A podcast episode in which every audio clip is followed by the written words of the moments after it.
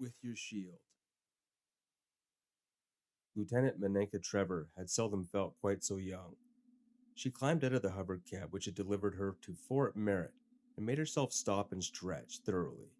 She was a slender, fine-boned young woman, but the cramped passenger compartment of the small cab she'd been able to afford hadn't been designed to transport baggage as well as people. She'd made the entire flight from Nike Field to Fort Merritt with her duffel bag and footlocker piled on top of her legs. Besides, stretching out the kinks gave her an obvious reason to stand in place, gazing out over what she could see of the Merritt Reservation. The sprawling military base, named for one of the Dinochrome Brigade's fallen heroes, stretched as far as the unaided human eye could see. Most of its visible structures were low-lying, mere swells of ceramicrete rising like enormous half-buried golf balls from the surrounding tropical vegetation. There were a few exceptions. One of them, judging by the signs in front of it, was the fort's primary administration block. That particular structure was close to thirty stories tall and crowned with a bewilderingly complex clutter of communication arrays. Maneka wondered if it had been built so much taller than the base's other buildings, specifically to make the very youthful officers reporting for their first field assignments to feel even more nervous, or if that had been simply an unanticipated bit of serendipity. Her mouth twitched in a wry little smile at the trend of her own thoughts, and she stopped stretching, tugged at the hem of her uniform tunic back down, and activated her baggage hand unit. The footlocker and duffel bag floated out of the cramped cab and arranged themselves in neat formation behind her on their individual counter-grav units. She'd already paid the fare, and the cab's A I called the cheerful "Have a nice day" after her before it zipped its doors shut, pivoted, and went whining back down towards Nike Field. Maneka squared her shoulders and advanced along the seemingly endless ceramicrete walkway toward the admin's imposing front entrance, with her baggage tagging obediently along behind her. Mirrored armorplast towered above her, reflecting the deep toned blue sky and brilliant white clouds of Santa Cruz. The day was only moderately warm for early summer on Santa Cruz, but Maneka had been born and raised among craggy peaks of the planet Everest. She'd preferred a cooler, drier climate, not to mention a considerably lower atmospheric pressure.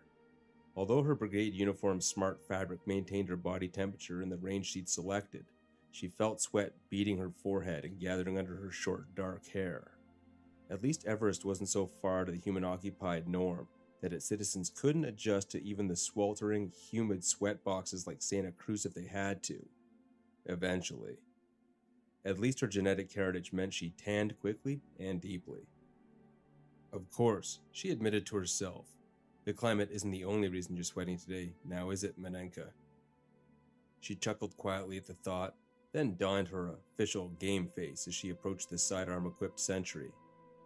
The impeccably uniformed brigade corporal stood at a comfortable parade rest, impassively watching her approach. His presence, Maneka knew, was a complete anachronism. Far more effective security systems guarded the perimeter and buildings of Fort Merritt, and a standard computer interface would have been more efficient at greeting visitors and directing them to their appropriate destinations. Yet, the corporal's assignment here carried with it a message that it was not lost on the shiny new lieutenant. However good the technology, however lethal and dedicated the units of the Dinochrome Brigade might be, human command authority was engineered into it at every level. Ultimately, the brigade's bolos were humanity's servants. Protectors as well, yes, and trusted battle companions, but in the end, human authority must be preserved at all levels. The corporal came to attention and saluted as Maneka stopped in front of him. She returned the salute smartly and read his nameplate as she did so. "Good afternoon, ma'am. How may I assist the lieutenant?" "Good afternoon, Corporal Morales. I'm reporting for the assignment to the thirty-ninth Battalion. My orders are to report to this Battalion C O's office in the admin building." "I see. May I see the lieutenant's orders?" "Of course." Maneka handed across the chip folio containing not only her duty assignment orders, but also all of the movement orders and transportation vouchers it had taken to get her here from Sandhurst's system. Corporal Morales flipped quickly to her assignment orders and slipped the relevant chip into his waistband mini-comp, then twiddled his fingers briefly on the virtual keyboard. From her perspective, Maneka couldn't make out the details of the holodisplay microcomp projected in front of Morales' eyes, but the corporal obviously found what he's looking for quickly. Thank you, ma'am, he said, snapping the chip out of the microcomp and restoring it to its proper storage slot, before he handed the entire folio back to Maneka. The lieutenant will find Colonel Tikovsky's office in the fifteenth floor, number fifteen thirty-two. Take the center grav lift, turn right at the fifteenth floor landing, and continue along the end of the corridor. Thank you, Corporal Morales. Could you tell me if there's some place I could check my baggage while I report in? Yes, ma'am. Press the housekeeping button on the building console. It's located to your right, just inside the entrance. Thank you, Maneka repeated, and the corporal nodded, came back to attention, and saluted her once more. She returned the courtesy and stepped past him into the admin building. Building console was right where Morales had indicated. Maneka punched up housekeeping. How may I assist you, Lieutenant Trevor? A pleasant voice asked, speaking through brigade transceiver surgically implanted into Maneka's left mastoid. I need to put my baggage into temporary storage while I report in. Of course. One moment, please. Maneka watched as her floating baggage twitched slightly.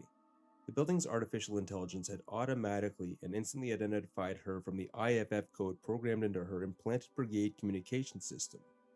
It took the computer a few more seconds to derive the proper command channel frequencies and codes from her baggage hand unit, which had been a civilian purchase. But it was more than equal to the challenge, and Maneka stood back as the footlocker and duffel went gliding smoothly away down a side passage. Your baggage will be stored pending your return, Lieutenant Trevor. Just press the recall button on your hand unit when you wish to reclaim it, the A I assured her. Do I have to return here for that? No, Lieutenant Trevor. It may take somewhat longer to read it to you, but you may recall it from any point inside the admin building. Thank you. You are most welcome, the A I replied, and Maneka walked across the lobby toward the grav lifts. She rather doubted the computer building's A I was a fully developed personality. One thing any brigade officer, even one as shiny and new-minted as she was, understood was the combined expense and complexity of the advanced psychotronics, which gave a bolo complete, autonomous, and functional personalities as complex as any human being. But A Is which lacked in full personalities carried programming which recognized and responded to courtesy, an automatic consideration for the emotions of electronic individuals, was an excellent habit for a brigade officer to develop.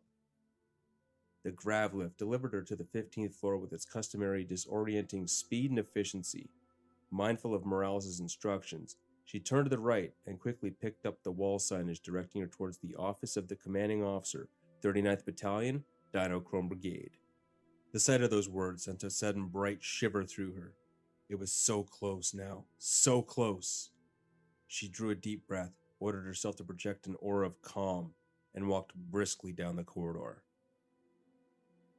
Colonel Everard Takahashi had not only discovered years ago that if he kept his computer's hollow display adjusted to exactly the right angle and height, he not only eased the strain of long hours spent in front of it imposed upon his neck, but permitted him to look directly through it at the door of his office, while obviously keeping his attention focused on his routine paperwork.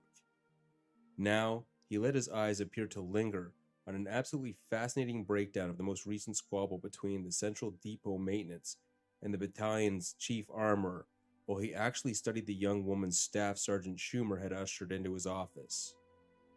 The young woman in question stood at parade rest, waiting with every outward sign of patience for him to notice her arrival.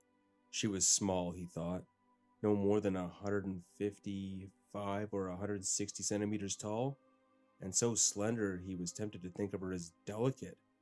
Her cobalt blue eyes, set in an oval face with high cheekbones, a determined-looking, high-arched nose, and slightly pouty lips made an intriguing contrast with her very dark black hair and sandalwood complexion. They had a pronounced epicantic fold, as well as those eyes, he noticed, and wondered exactly which strains of humanity's zestfully bubbling genetic stew had produced her. He quirked an index finger, touching a function key on his virtual keyboard, and the logistical report disappeared, replaced by the concisely encapsulated abstract from Lieutenant Trevor's records Sergeant Schumer had prepared and uploaded for him. She graduated thirty-second out of an academy class of eleven fifteen, he noticed. Top of her class in tactics, bottom third in psychotronic theory, substantially and regularly above average in all of her other courses, and ranked fourteenth in military history. forty-plus standard years in the brigade had taught Everard Takakovsky's face to wear whatever expression he told it to, and so he managed to avoid any dramatic widening of his eyes or pursing of his lips, nor did he want to stand to and applaud her arrival.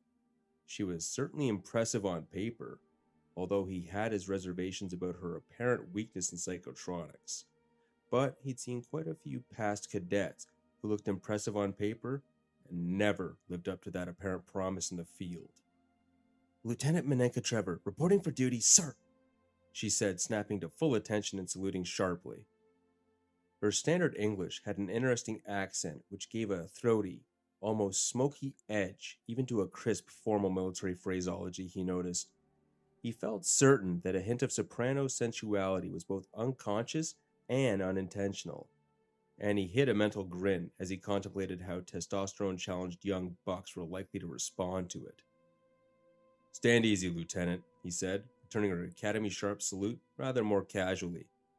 She dropped back into parade rest rather than full stand-easy position, her eyes gazing a regulation fifteen centimeters above his head. "So, you're our new Bolo commander," he said. Maneka's eyes popped wide against her will, till they dropped to Colonel Takakovsky's face. Bolo commander? Surely she must have misheard him. He simply sat there, gazing back at her with a mildly speculative expression, and she fought an urge to lick her lips nervously as she realized he was preparing to go right on doing it until she said something. "Sir, my orders were report to Fort Merritt for duty with the thirty-ninth Battalion. Exactly what those duties were wasn't specified. However, I was certainly never anticipated that someone as junior and inexperienced as myself might be considered for assignment as a commander." "So, you think you're not up for the job then?" Takakovsky let a deliberate edge of challenging coolness in his voice, but the young woman's composure remained unruffled. "Yes, sir, I believe I'm up to the job. I believe my academy record demonstrates that I have the training and the native ability to command a bolo in combat. I am also, however, as I said, very junior and aware of my inexperience. I'd anticipated an assignment to an additional training with hands-on experience under the tutelage of a fully qualified and experienced unit commander. At least that's what I was led to expect by my instructors at the academy." "I see." Tchaikovsky cocked back in his chair, propped his elbow on the chair arms, and steepled his fingers in front of his chest. He considered her coolly for several seconds, then allowed the first millimetric hint of a smile to show. "Not a bad answer, Lieutenant, and I'm sure that's exactly what the academy type told you to expect. But, truth is, the brigade is experiencing some changes just now." Maneka's eyes darkened. She knew exactly to what he was referring to. "The Melconian Empire isn't as technologically advanced as the Concordiat, or at least not in most areas.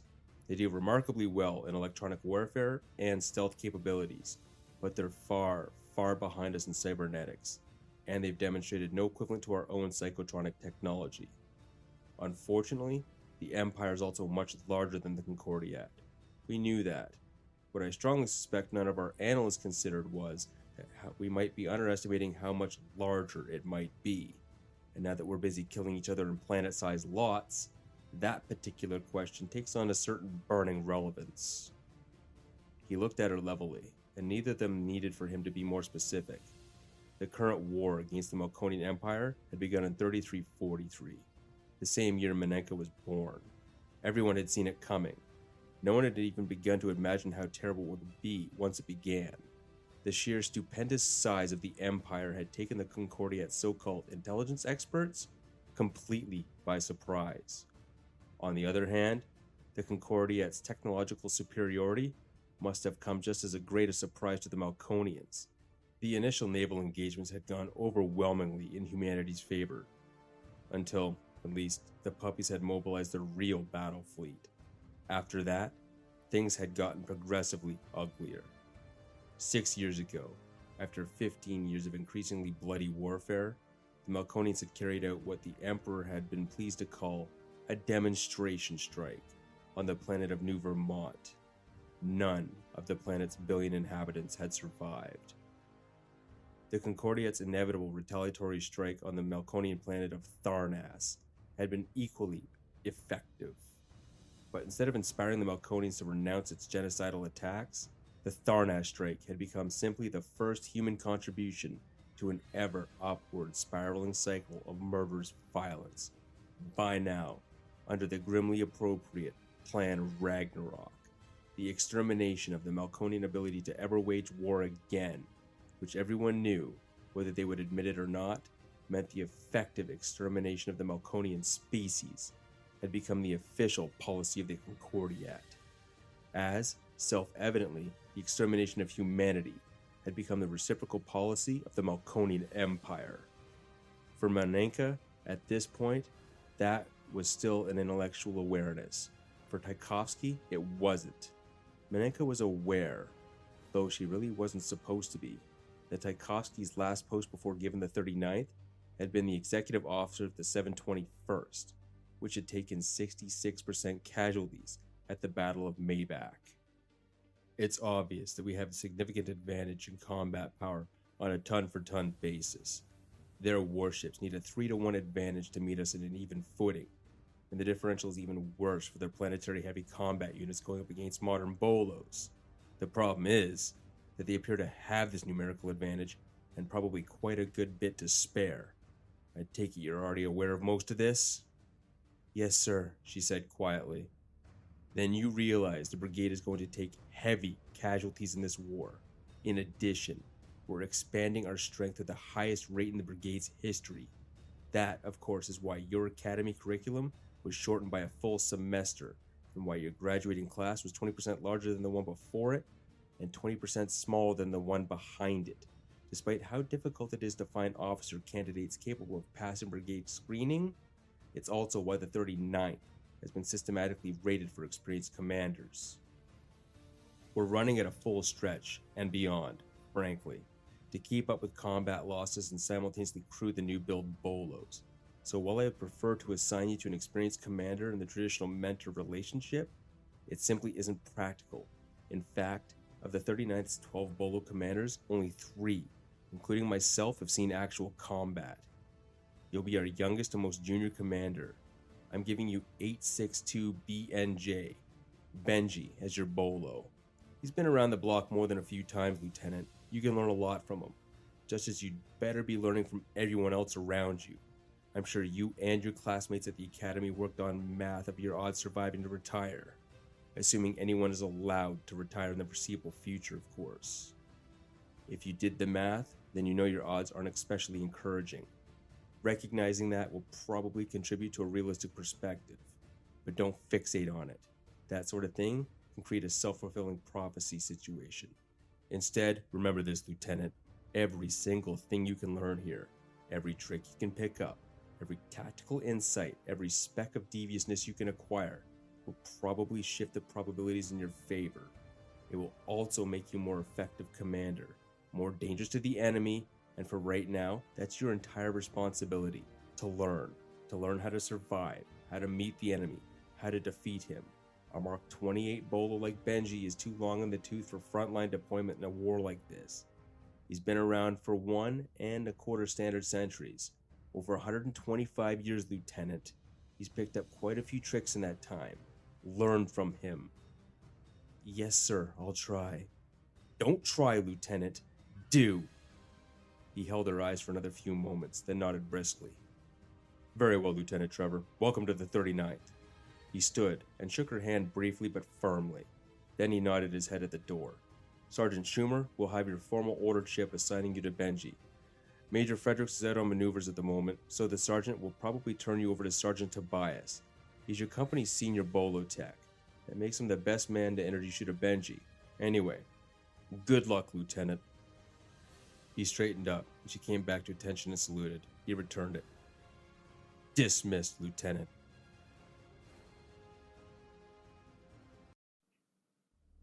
You ever met a Mark twenty-eight, ma'am? Sergeant Alf Tobias asked respectfully as he and Maneka walked across the company parade ground toward the looming mountain of weapons and alloy which awaited them. On active duty? Only once. I did work with a couple of retired Mark twenty-eight A Is at the academy, though. Oh, you did. That's good, ma'am. I know the twenty-eights aren't exactly first-line equipment anymore, but I always thought they had, I don't know, more personality. maybe than the newer Marks. But of course, just because they've been around so much longer, I suppose, lots of time to develop personality quirks in a century or two. Well, I imagine so, Maneka agreed, remembering the staff Bolo A I retired from their war halls and assigned to the academy to interact with its students. One in particular, twenty-eight B one sixty-three H R P, had a delightfully acerbic personality which made her cognomen of Harpy a perfect fit. Maneka doubted she would ever forget the afternoon Harpy had spent critiquing one Cadet Trevor's less than brilliant solution to a tactical problem as she smiled as she looked back at the sergeant. Personally, I'm glad the brigade started retiring and upgrading software instead of just burning out the personality center, Sergeant. You and me both, ma'am, Tobias agreed in turn, giving her a look which held a hint of approval. Never did seem fair to just throw them away after they got too old. Of course, the older models before the Mark twenty-fours and twenty-fives probably had too many inhibitory features to make upgrading their A Is to the new Marks practical. They weren't really designed to be upgraded in the first place. Oh, I know. Maneka started to say something more, then changed her mind as the two stepped into the shadow of the looming Bolo. She half expected Tobias to immediately introduce her to the huge combat machine, but the sergeant waited patiently for her to absorb its full impact first. Unit two eight Golf eight sixty-two Bravo November Juliet was a fifteen thousand ton Mark twenty-eight Model G Bolo, one of the old triumphants. His hull measured eighty-seven meters from his much-decorated prow to his aftermost anti-personnel clusters, and his point defense cannons. His bogey wheels were almost six meters in diameter, his tracks were eight meters wide, and at the top of his center-mounted main battery turret rose twenty-seven meters above the ground. Yet he was so broad and long, he still seemed low-slung, almost sleek. His indirect fire system was divided, with his four thirty centimeter rapid-fire breech-loading mortars mounted forward of his turret and the twenty-four cells of his V L S missile system mounted behind it. The secondary weapons of his infinite repeaters bristled in a lozenge pattern around the central turret, and eight ten centimeter ion bolt rifles and four twin turrets on either flank, with a pair of single turrets mounted on the center line fore and aft of the main turret. The broadside turrets were all echeloned to at least allow five infinite repeaters to engage any target bearing. Well, the ion bolt armament was far less powerful than the small-bore Hellbores mounted on secondary weapons aboard current model Bolos. Maneka knew the ten centimeter version mounted on the Mark twenty-eight would penetrate better than a quarter meter of Dura-alloy at close ranges, and if the one hundred ten centimeter Hellbore of B N J's main armament was much lighter than the current generation two hundred centimeter weapons, it could still pump out two point seven five megatons a second. B N J's glassies glittered with the welded-on battle honors of over well over a century of active service. Maneka recognized perhaps half of the campaign ribbons, including awards for several of the Zolantese campaign and the Deng War campaigns. She felt embarrassed at not recognizing the others, and made a mental note to look them up as soon as possible. But she failed to recognize some of those. The awards were for valor were another matter entirely. She ran her eyes down the long, glittering row of platinum and rhodium stars, and tried not to show her reaction to the discovery that B N J had received no less than three galactic clusters. There were probably at least some equally or even more highly decorated Bolos still in service, but there couldn't have been that many. And yet, for all the Mark twenty-eight's undoubted firepower and all of B N J's proven lethality and courage, Colonel Tikovsky and Sergeant Tobias were right. B N J and his brothers and sisters were no longer fit for combat against first-line enemy opposition.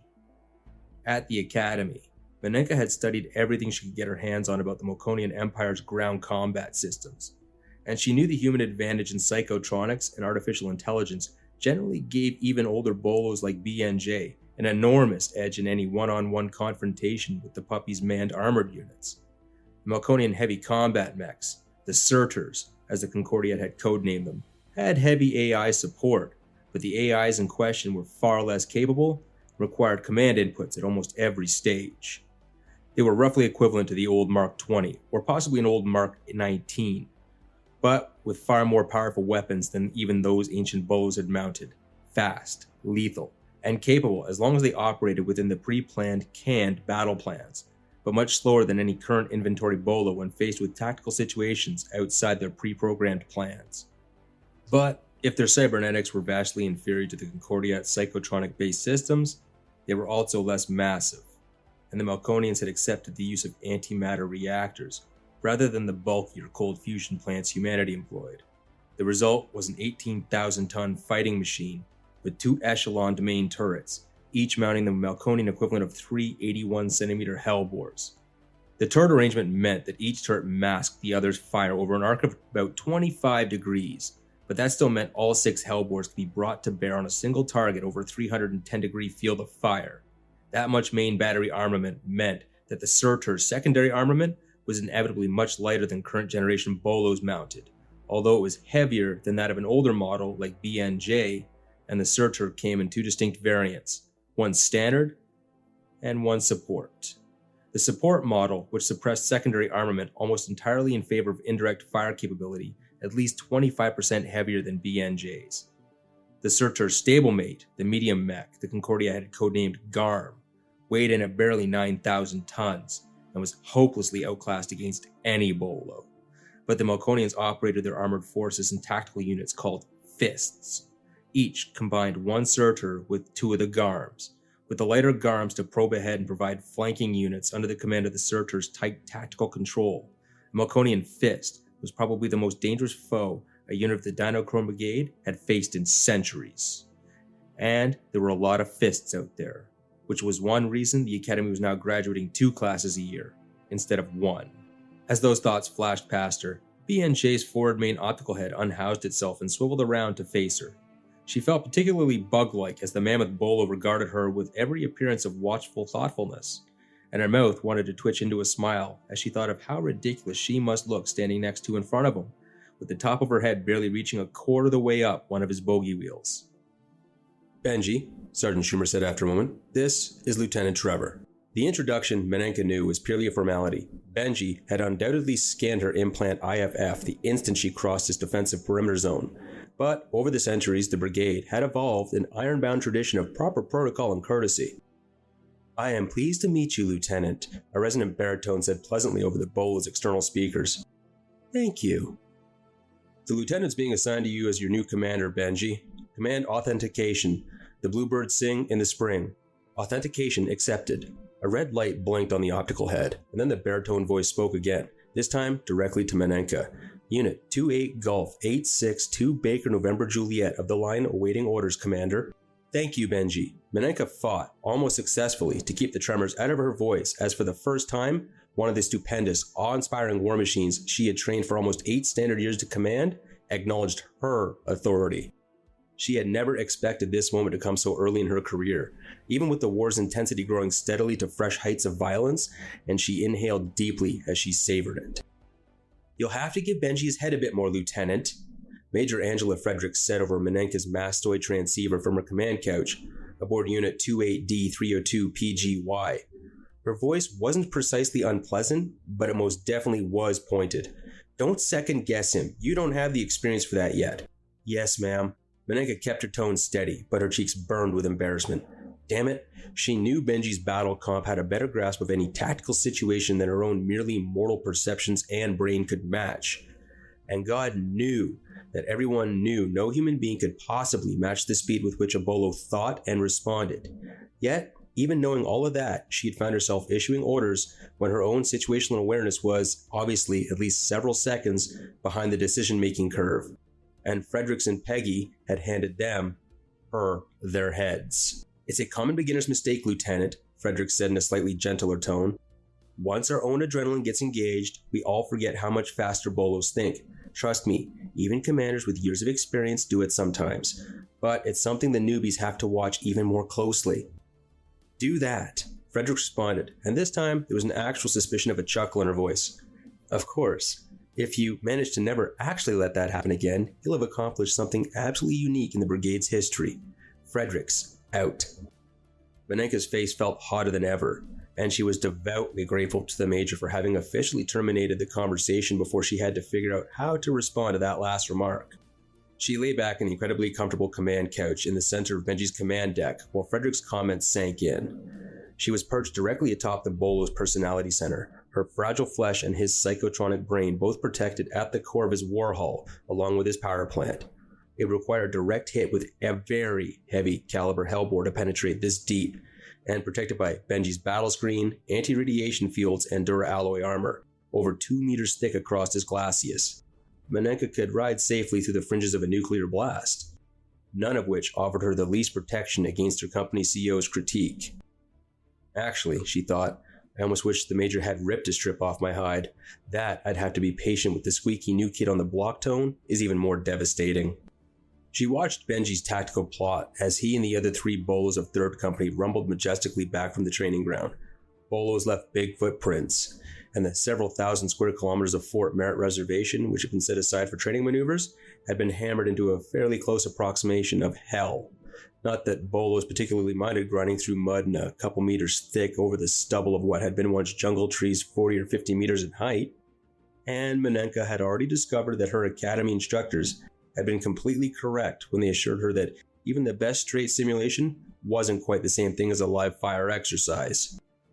She closed her eyes, savoring the memory despite her embarrassment at the way she had flubbed the final part of the maneuver exercise, moving Benji to the firing range and feeling that fifteen thousand ton hull buck as she watched the incredible flashing speed and precision with which his thundering weapons had ripped apart the ground targets and wildly evading aerial target drones had been incredible. It irritated her to realize she was reusing the same adverb, but she could literally think of no better one than just incredible. In that moment, she had truly realized for the first time on an emotional level, not just an intellectual one, that she literally was in command of more firepower than any pre-space army of old Earth had ever deployed in a single battle. Probably more than any pre-space nation had ever deployed in a single war. And Benji was only one of twelve Mark twenty-eights in the thirty-ninth Battalion. As Major Frederick said, it is difficult for even experienced bolo commanders to avoid occasional such errors, Maneka, Benji replied through the bulkhead speaker. It is unfortunately true that human perceptions and chemical-based thought processes find it impossible to process information as rapidly as a bolo is capable of processing it. I know, and I know we can't multitask the way you can, but it's just so hard to sit here while you do all the work. The speaker rumbled with Benji's electronic chuckle, and she cocked a questioning eyebrow at the visual pickup centered above the tactical plot, a long tradition, the equivalent of looking the bolo in the eye. Maneka, you are the twenty-seventh commander who has been assigned to me in my career, and every one of you have found it difficult to just sit there. The brigade does not choose its commanders casually, and it is the very command mentality for which it selects which makes it difficult for you to refrain from exercising command. Maneka considered that for a moment. It made sense, she supposed, given the qualities the brigade wanted in its commanders, and yet it re-emphasized a question which had always bothered her. You know, Benji, I've always wondered for a long time why we continue to assign commanders to each bolo at all. I mean, the Major's right, and so are you. No human can possibly think and react as quickly as you can, so why put a human in the loop at this level at all? The bolo did not reply for a second or two. That was an incredibly long time for any bolo to ponder a question or problem, and Maneka wondered for a moment if he was going to respond at all. That question is properly one you ought to ask of the battalion's human command personnel, Benji said finally. I know, and I've asked it several times at the academy, but I was never really satisfied with the responses I got. That's why I'm asking you. I I want what I guess is a bolo's perspective on it. When you asked it at the academy, what did your instructors tell you? Benji countered. She'd been officially in command of Benji for barely a month, yet she'd already come to feel more comfortable with him than she'd ever had with anyone else in her entire life. Partly, she supposed, that was because she was aware of how old he was, how many years of experience lay behind him. In many ways, he was like a trusted elder, a grizzled old sergeant, or perhaps even a grandfatherly presence. She felt she could ask him anything, expose any uncertainty, in the knowledge that he would regard her youthful ignorance with compassionate tolerance rather than ridicule. And she'd already discovered a fondness for the Socratic method. Well, they told me there are three main reasons. First is the necessity of inserting a human presence into the command and control loop at the most basic level. Second, the necessity of providing a bolo and the brigade with a human face to interact with the human communities the bolos are assigned to protect. And third, to be sure that in the event of crippling damage to your psychotronics, there's someone at least with the chance of preventing rogue behavior. And you did not feel this was sufficient explanation for the policy? I didn't think it was a complete explanation. Ah, a subtle but meaningful distinction, Benji observed. Maneka felt a flush of pleasure at the hint of approval in his tone. They rumbled along for a few more seconds, and then Benji made the electronic sound he used as the bolo equivalent to a human clearing his throat. I believe you are correct that there are additional reasons, Maneka, and I believe there are also reasons why your academy instructors did not explain those other reasons to you. One of the reasons for their failure to fully explain it to you, I suspect, is that I have observed that humans are sometimes uncomfortable exposing the deep-seated emotions to one another. Both of Maneka's eyebrows rose at that Bolo's last sentence, but she simply lay back on the couch waiting. Despite Major Frederick's comments to you, there's a slight but significant statistical enhancement in the combat effectiveness of Bolos operating with human commanders on board as compared to Bolos operating purely autonomously in battle reflex mode. Is there really? Maneka couldn't keep the doubt out of her voice. I mean, they told us in that third year tactics, but I never really believed it, or that it was still true at any rate. To be honest, I thought they were telling us that so we wouldn't feel as useless as a screen door in an airlock. And you're telling me they really meant it? Indeed. Reflect that the Major did not tell you to resign your command to me. She told you not to second-guess me. If you consider that carefully, I think you will recognize that it is no more than the advice she would give to you if I had been dealing with a human subordinate who was simply more experienced, knowledgeable, and informed at the moment than you were. In essence, she was advising you, as a new junior officer, not to joggle the elbow of an experienced non-commissioned officer at a moment when decisions have become time-critical. Well, I suppose so. But that still doesn't change the fact that both you think and react faster than any human possibly could. So how can the presence of a human commander enhance your performance in combat? Surely it constitutes an additional layer of grit, doesn't it? In the heat of a complicated tactical situation, it undoubtedly does or would if the commander in question has not learned when to intervene and when to allow the Bolo full autonomy. But humans, whatever the limitation of their perceptions, retain even today a better intuitive information processing capability than Bolos have ever possessed. Bolos think linearly, Maneka. We simply think very, very quickly by human standards.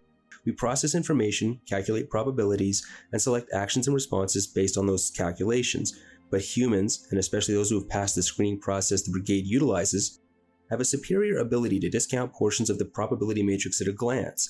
Bolos, even in hyperheuristic mode, cannot do that. We must consider all probabilities and examine all logic trees in order to determine which may be safely discounted or ignored. A human may be wrong when he instinctively isolates the appropriate probabilities in which to concentrate, but he often makes the decision, right or wrong, more rapidly than even a Bolo can do the same thing. What a Bolo is capable of doing that a human is not is evaluating that decision. An experienced commander and his Bolo are constantly engaged in a joint examination and evaluation of the tactical environment. The commander's function is to provide a general direction, to isolate the objective, and to adjust and prioritize that objective. It is the Bolo's function within the framework of that general direction to formulate and execute tactics to accomplish that purpose. And it is that partnership which accounts for the combat enhancement to which I referred to a moment ago. I believe you're telling me the truth, Benji, but it still seems difficult to believe. Perhaps because you, like many humans, are better able to recognize and comprehend the capabilities of a Bolo than you are to recognize and accept your own gifts. Nonetheless, it is true, and the correlation between human command and enhanced combat performance can be clearly tracked over the history of the brigade. Admittedly, the enhancement was most pronounced in the early days of the brigade. Though the emergence of the Mark twenty-five, it was very noticeable, which is not surprising in the light of the limitations and constraints imposed upon the Bolo's self-awareness and autonomy up to that time. From the date of deletion of the inhibitory software of the Mark twenty-five two standard centuries ago, that degree of enhancement has declined, of course. That, in fact, was one reason the brigade acceded to the pressure in favor of the independent deployment of unmanned Mark twenty-five Bolos for some years. That, however, was as much civil government-inspired economy measure adopted in light of the considerable expense of training Bolo commanders as a tactical innovation, and it was never fully accepted within the brigade for several reasons. One of them, as subsequent analysis clearly confirmed, was that even a fully autonomous Bolo was less capable in combat when not paired with a human commander, which was why the practice was discontinued with the Mark twenty-six. That same capability advantage remains statistically differentiable today, although the capabilities of an increasingly advanced psychotronic circuitry and software have improved to a point which the speed in which Bolos process information, even linearly, has largely overtaken the human ability to process it intuitively. However, with the introduction of direct Bolo-human neural interfacing of the Mark thirty-two, the enhancement level has gone up once more, and very sharply. While I obviously have no personal experience of the capability, it would appear from my analysis of the battle reports which have been disseminated that the direct linkage between an organic human brain and a bolo psychotronics allows the human intuitive processes to function at very nearly bolo data processing levels and speed. It is, in fact, that advantage over the capabilities of my own psychotronics which truly regulates bolos of my generation to obsolescence. Maneka felt a sudden, irrational flush of irritation whose strength surprised her. She didn't care what newer models of bolos might be capable of. She was Benji's commander, and hearing him calmly state that anything rendered him obsolescent infuriated her. Obsolescence? What a filthy concept. She knew her reaction was irrational, that it partook of the operator identification syndrome that the academy instructors had so earnestly warned their students against. Yet there'd always be a stubborn part of her, which remained emotionally convinced that an obsolescent was a label invented by humans to justify discarding intelligent machines. People who deserved far better from humanity they had served so well. In addition to its overt effect on combat effectiveness, however, I believe there is another uniquely human reason for the practice of pairing a human commander and a bolo, committing them to combat together. Put simply, it is a sense of obligation. Obligation? Indeed, Maneka. Do not make the mistake of assuming that your own emotional reaction, your own sense of bonding with the bolos with whom you serve, is unique to you. It has, throughout the history of the brigade, been a major concern, not in the least because of the fashion in which it has often caused bolo commanders to hesitate to commit their bolos against overwhelming enemy firepower. Ultimately, bolos are expendable, yet it is often easier for a bolo commander to consider himself expendable than it is for him to consider his bolo in the same fashion. This is the reason your academy instructors warned you against about the dangers of O I S. Yet, while even they warned you, the entire Dinochrome Brigade suffers from an institutional form of O I S. The traditions of the brigade, the mutual obligation of duty, requires its human personnel to risk injury and death beside the bolos they commit to battle. It is a self-imposed, yet never fully stated, and yet utterly inflexible requirement which has probably seen no equal since the ancient Spartan mother's injunction to her son that he come home carrying his shield in victory or carry dead upon it. It is in fact a very human attitude, and the fact that it is irrational makes it no less powerful. Nor, I must confess that it is one-sided. In the bolo, humanity has created a fully self-aware battle companion, and I suspect humans do not truly realize even how fully they have succeeded in doing so. Bolos, too, have emotions, Maneka. Some are deliberately introduced into our core programming, duty, loyalty, courage, if you will, the qualities and emotions required of a warrior. But there is also affection, and that, I think, was not deliberately engineered into us. We fully recognize that we are created to fight, and when necessary, die for our creators. It is the reason we exist. But we also recognize that if we are asked to fight, and when we are asked to die, that our creators fight and die with us. It is a compact, which I doubt most humans have ever intellectually examined, and perhaps that is your true strength as a species. It was not necessary for you to consciously grasp it in order to forge it into the first place, but it is so much a part of you. And yet you have given that strength to us, as well as to yourselves. The baritone voice paused. Maneka stared glassy-eyed at the vain visual pickup. No one at the academy had ever suggested the existence of such a compact to her, and yet, now Benji had bared it to her. She had realized that in an underlay at almost everything she'd been taught. It was the unstated subtext which completed the explanation of fierce bonds of loyalty between the brigade's legendary commanders and the bolos with whom it had fought and died. I, I guess I never really thought of it that way, she said slowly. Indeed not. There was no need for you to do so. I wonder sometimes if you humans truly realize what a remarkable species you are. Part three. Tag, you're it, Maneka called out in delight as Benji's Hellbore integral range-finding lidar simulated a direct hit on Lazy. Why, you sneaky little twit, Captain Joseph Takahashi replied over the comm with a laugh. Lazy and I were sure that was you over to the east. Nope. That, Captain Sir, is a Mark twenty-six E C M drone. And just how the hell did you sneak a ground-based decoy into position without us spotting you? Takahashi demanded. We cheated. You two didn't know that Major Fredericks told us about the simulation yesterday. I'm sorry, she did what? She told us yesterday. She said Major Hendrickson said you and Lazy have been getting just a little bit too smug about your simulation scores. And I'm pretty sure that if you go back and check your mission briefing, you'll discover that no one told you that the opposition force hadn't had time to prepare. They did so, Takahashi had begun and then broke off abruptly. Maneka reached up and then clasped her hands behind her head as she reclined in Benji's command couch and waited. It took several seconds, but then Takahashi's chagrined voice came back over the comm. All right. Lazy's gone back and analyzed the briefing, and you're right. Although, in my own humble opinion, Major Hendrickson deliberately implied that it would be a meeting engagement with both sides arriving simultaneously. That's because your part of the simulation included dealing with faulty intelligence, Maneka told him. Actually, sir, I think she picked Benji and me for this partly because I'm still so much the new kid on the block. She figured we'd probably need the edge, or that we could certainly use it anyway. Don't sell yourself short, Lieutenant. You and Benji are coming along a lot faster than Lazy managed to bring me up to speed. And the Major didn't tell you how to set up your little trap, did she? No, Benji and I came up with that on our own. And you executed it perfectly. Don't forget that. It's not easy for even another bolo to surprise a bolo, even when one of the bolos in question comes in fat, dumb, and happy. Thank you, sir. And Maneka raised her right hand to Benji's visual pickup with the thumb extended in the ancient gesture of triumph, and the red light above the lens winked in reply. Joseph Takahashi was only about three standard years older than herself, but he'd been assigned to the thirty-ninth for almost two of those three years. Unlike her, he'd reported for duty with the battalion early enough in the war to get in after the war entered its new uglier phase, but before the brigade H Q had begun raiding the second-line battalions so ruthlessly for experienced commanders. He had served the traditional six-month apprenticeship being mentored by one of those same experienced commanders, and he was very, very good. He and his bolo, two eight G one seven nine L A Z, were assigned to Major Carlos Hendrickson's first company, where they had established an enviable reputation for consistently outscoring everybody else in their regular simulations and field exercises. Of course, Takahashi did have a certain advantage over his fellow commanders, over and above the fact that he was one of the sneakiest tacticians Maneka had ever yet encountered. Lazy, whose cognomen clearly had been selected because of how poorly it described him, was the battalion's senior bolo.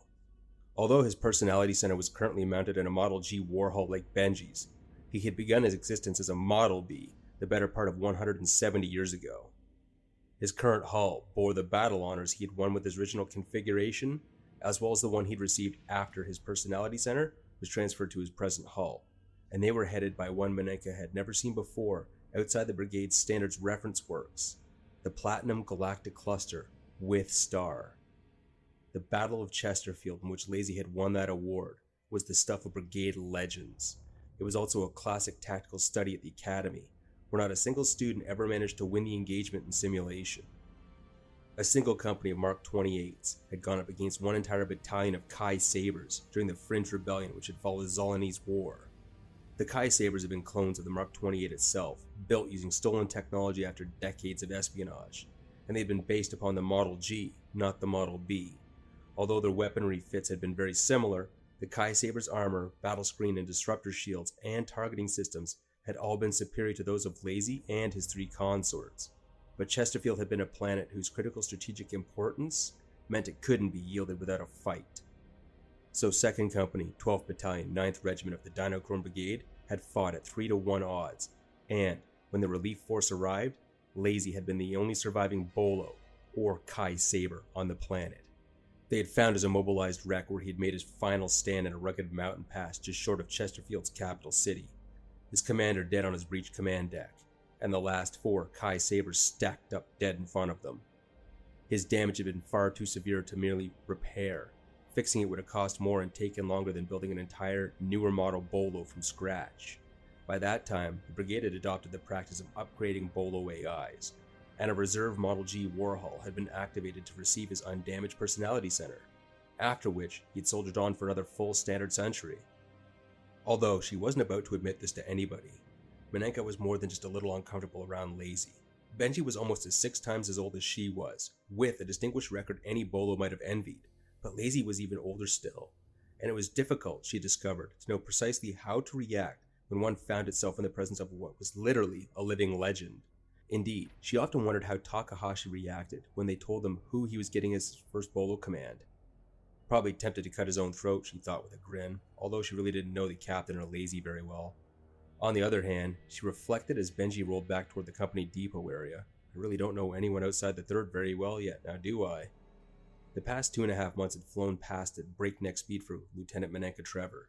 In that time, she'd come even closer to Benji, close enough indeed that she was guiltily aware that, as everyone had warned her she would, she'd become completely succumbed to operator identification syndrome. When she considered it, any other outcome had been probably been impossible. Benji was, quite simply, the most wonderful person, organic or psychotronic, she'd ever known. In less than ninety local days, he'd become her closest friend, her most trusted confidant, and the mentor the battalion had been unable to provide her with in a human form. She learned more from him in that short period than all eight previous years of her training, and she knew it. That intense concentration on her bolo had pretty much eliminated any possibility of a social life. And although Major Fredericks had seen that she'd been smoothly slotted into third Company, she didn't even know some of the other company's bolo commanders by sight. That was something she was going to have to start doing something about, and she knew it. In fact, the Major had begun dropping gentle hints. Now that she had settled in with her bolo, it was probably time she began getting to know some of the battalion's flesh and blood members as well. "Well," Takahashi said, as Lazy altered course, headed for First Company Depot area, "I guess this is where we part company, Lieutenant. Good work. Lazy and I will be glad to have you on our flank anytime." "Thank you, sir." Maneka knew her face was turning pink with pleasure, but she managed to keep her voice conversational. "Benji and I feel the same way." "We'll see you around, Lieutenant." And the two bolos continued toward their separate destinations as Maneka Trevor allowed herself to bask briefly in the knowledge that she was earning the acceptance of her vastly more experienced peers. "Listen up, people." Maneka shook her head groggily as Major Frederick's sharp, hard voice echoed in her mastoid transceiver. Her entire skull seemed to be ringing like a gigantic bell from the emergency signal that just snatched her up out of the depths of sleep. "We have an Alpha one Zulu alert," Fredericks continued, and Maneka sat bolt upright in her bed, such minor considerations as her vibrating cranium totally forgotten. Alpha one Zulu? "Get your butts up and awake," Fredericks went on grimly. "The Depot's already beginning final maintenance checks. Colonel Tikovsky and Major Dumfries will be briefing all personnel at oh two thirty, so let's move it." The voice in Maneka's mastoid went silent, but the youthful lieutenant sat frozen for several seconds. Alpha one Zulu? That's impossible. Alpha one Zulu meant the full-fledged invasion of a major planet, and in the sort of war that this one had become, with the madness of Plan Ragnarok and its Melconian equivalent, invasion was just another word for the murder of an entire planetary population. That was the sort of operation that was something the puppies weren't going to undertake with the secondary forces. No. It was the sort of operation where they committed entire armored divisions of the latest, most modern combat equipment they had, and the thirty-ninth Battalion was, for all intents and purposes, a training command. Its obsolescent bolos had no business going up against frontline Melconian combat mechs with the sort of support which would be assigned to the invasion of a major Concordiat planet. An icy wind seemed to blow through the marrow of her bones, and she was surprised when she looked down at her hands to realize they actually weren't trembling the way they felt they were. "Benji," she said over her private link. "Yes, Maneka," he replied instantly with all his normal calm assurance. "This is real? This is not some sort of drill?" "No, Maneka, I'm afraid it is not a drill." "Where are they hitting us?" "The target is Chartres." Maneka's belly seemed to fold in on itself. Chartres was in the neighboring Esterhazy sector, one sector further away from the frontier of the Melconian Empire, beyond Santa Cruz's Ursula sector. Esterhazy was a wealthier sector than Ursula, with the sort of heavily industrialized star systems which obviously made it a priority target. But it was also the better part of a month's hyper-travel from the line. Even assuming the invasion fleet was able to use the intervening jump points without being engaged, without that, the trip would take at least six weeks. How did they... Unknown. The enemy has been pressing harder on the line in the vicinity of the Camperdown sector for several months now. The Camperdown sector lay on the far side of Ursula sector from Esterhazy, directly in the path of the Melconians. I would surmise that this was a deliberate stratagem intended to draw our naval forces and all available brigade units toward that sector in order to uncover Esterhazy. If so, it has succeeded. "We can't be all the brigade has available," Maneka protested. "I fear we are all that can reach Chartres in time to respond. The Santa Cruz jump point connects to Chartres via Haskell. We can be there within thirty-six standard hours of departure from Santa Cruz. That strategic position between Camperdown and Esterhazy is why Santa Cruz was developed as a major base in the first place, Maneka." Maneka nodded numbly, although she knew he couldn't see her, but still. "How soon can someone else get there to support us?" "Unknown. I do not have sufficient data on current deployments to answer that question." Maneka swallowed hard, and then shook herself violently, Sitting here dithering was doing absolutely no one any good, she told herself, and then she climbed out of bed. Alright, Benji, I'm up. I'll see you after the briefing. Colonel Tikovsky and Major Dumfries, the battalion X O, looked grim as they walked into the briefing room with the battalion unit commanders that assembled. They could have just as easily conducted the briefing electronically, Maneka knew. In fact, if they had used Ebolo's tactical plots to display the information for the unit commanders, they probably could have imparted the information far more efficiently. But there was something ritualistic about gathering them all in the flesh, as it were. Some almost atavistic compulsion to meet and gather strength from one another one last time before some of the people in this room died. The commanders came to their feet as Takahashi and Dumfries strode briskly to the traditional briefing lectern. "Be seated," Takahashi said in a clipped tone. Boots rustled on the floor as they obeyed.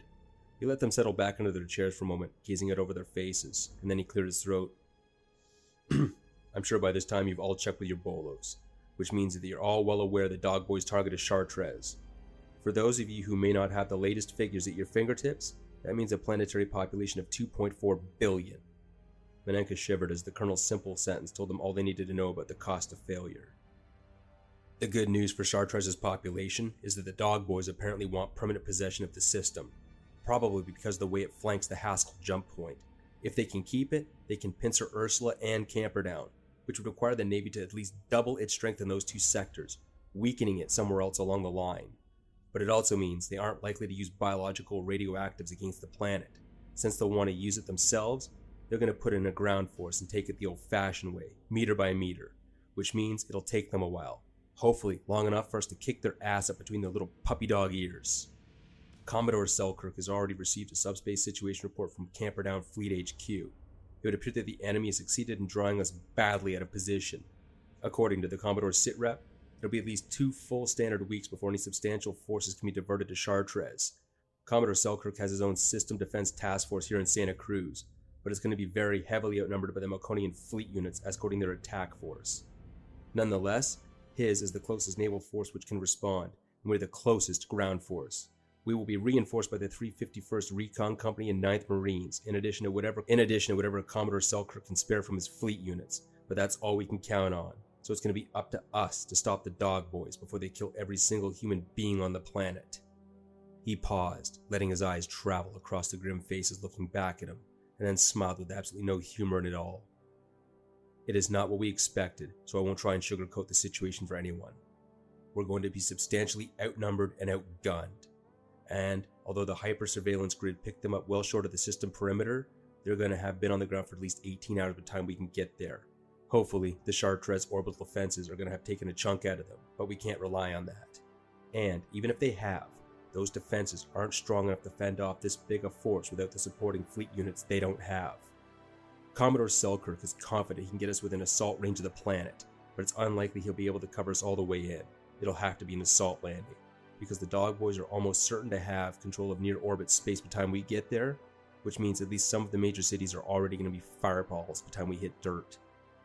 The exec here will give you the boarding schedule and what details we have about the situation in Chartres in just a moment, but first, I have one more thing to say. He paused for a moment and then went on quietly. We're going to take losses, people, probably heavy ones, but we're the only chance the people on Chartres have, and we're the Dinochrome Brigade. Remember that. He held their eyes, and then nodded and stepped back as the Major took his place at the lectern and brought up the huge hollow display behind him.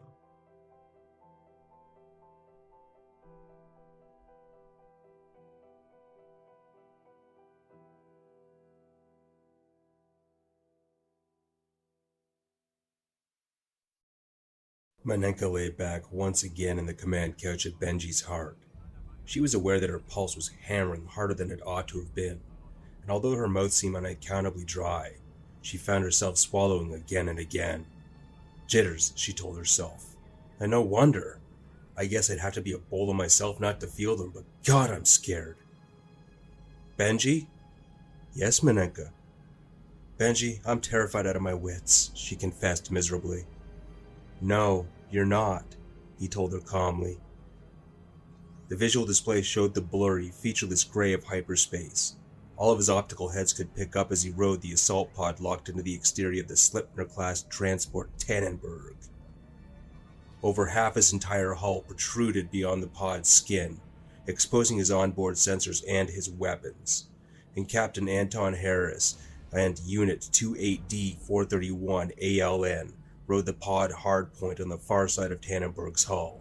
Between them, Benji and Allen provided the otherwise unarmed transport with the equivalent of a battlecruiser's energy weapons firepower and an anti-missile capability at least as good as a light cruiser's. What they could not provide was the standoff attack range of a standard ship-to-ship missile. Their weapons simply weren't designed for that sort of environment. Maneka and Benji shared their pod with Company C, third Battalion, second Regiment, ninth Marine Division. Captain Blastenik, Charlie Company C O, had introduced herself to them when her company embarked, and she and Maneka had spent several hours discussing possible scenarios once they hit the surface of Chartres. Assuming any of us gets to the surface, she thought grimly, acutely conscious of the flutter of her pulse. Oh yes, I am terrified, she told her bolo. You are frightened, Benji agreed. This is normal and indeed healthy reaction to the prospect of battle and possible death, but your fear is far from paralyzing you or preventing you from thinking clearly, nor is fear a bad thing for you to experience. Bolos do not experience that particular emotion in the same fashion as humans, Benenka, or so I believe. It has been said that with reason that our personalities are more bloodthirsty than those of most humans. As a result, we feel much of the anticipation as anxiety at a moment like this. It is quite literally what we are designed and built to do, our highest function. But do not think we are strangers to fear. We fear that we will fail in our mission. We fear we will prove unequal to the challenge we face. And just as our internal diagnostic systems have been programmed to feel the equivalent of pain when we take damage, our personalities include a fierce desire to survive. It has been some time since the Concordiat made the error of believing that a warrior who embraces death without fear is the ideal. Fear is as much a tool as courage, Benenka. As too much courage becomes suicidal recklessness, too much fear can become paralyzing panic. But to achieve the most effective level of combat, any warrior, human or bolo, must properly balance the cautionary impact of fear with the aggressiveness engendered by courage. This, I believe, you have done. You have a better opinion of me than I do, Maneka said. Because you perceive all of your faults from within, Benji said serenely. I, however, am able to observe your responses and actions from without. You would not have been able to coordinate so well with Captain Balastenik had you been terrified out of your wits. Maybe, Maneka conceded dubiously. Actually, she thought for all the time she and Balastenik had spent discussing possible tactical situations, and the responses to them, there hadn't been really a great deal of planning they could do. Either they got to the surface of the planet alive, or they didn't. If they did, Bolastenik's Marines would disembark on their own light-armored vehicles and form up to follow her and Benji as the thirty-ninth Battalion advanced against the enemy. And after that, everything would depend on what happened next. The ninth Marines were a potent fighting force, at least the equal of any Melconian army division, and arguably superior of the two of them in actual combat power. But neither the personal armor nor their vehicles had the firepower and toughness to stand up to Melconian combat mechs. If the thirty-ninth could get through the perimeter of the Melconian L Z, the ninth would undoubtedly prove its worth, but getting through that perimeter in the first place was going to be supremely difficult. Captain Jeske informs me that we'll be dropping out of hyper in approximately twelve minutes, Benji informed her suddenly, and she twitched in her command couch. That approximately twelve minutes had to have come directly from Jeske, Tannenberg's merely human commander. No bolo would have been guilty of such imprecision. The thought made her giggle unexpectedly, and she blinked as she realized her unanticipated amusement was entirely genuine. Maybe I'm not such a hopeless basket case after all, she thought. Understood. Please make sure Captain Bolesnik also has that information, she said aloud. I have.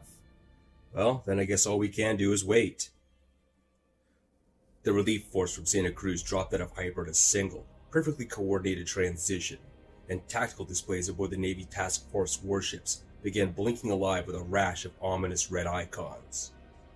Commodore Selkirk's entire combat strength consisted of one four-ship battlecruiser division and one carrier, supported by eight heavy cruisers, nine light cruisers, and twelve destroyers.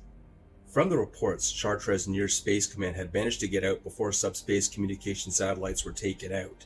He already knew that even after the attackers' losses against Chartres' orbital defenses, which had not been insubstantial, he still faced six Melconian battleships, five battlecruisers, twenty screening fists.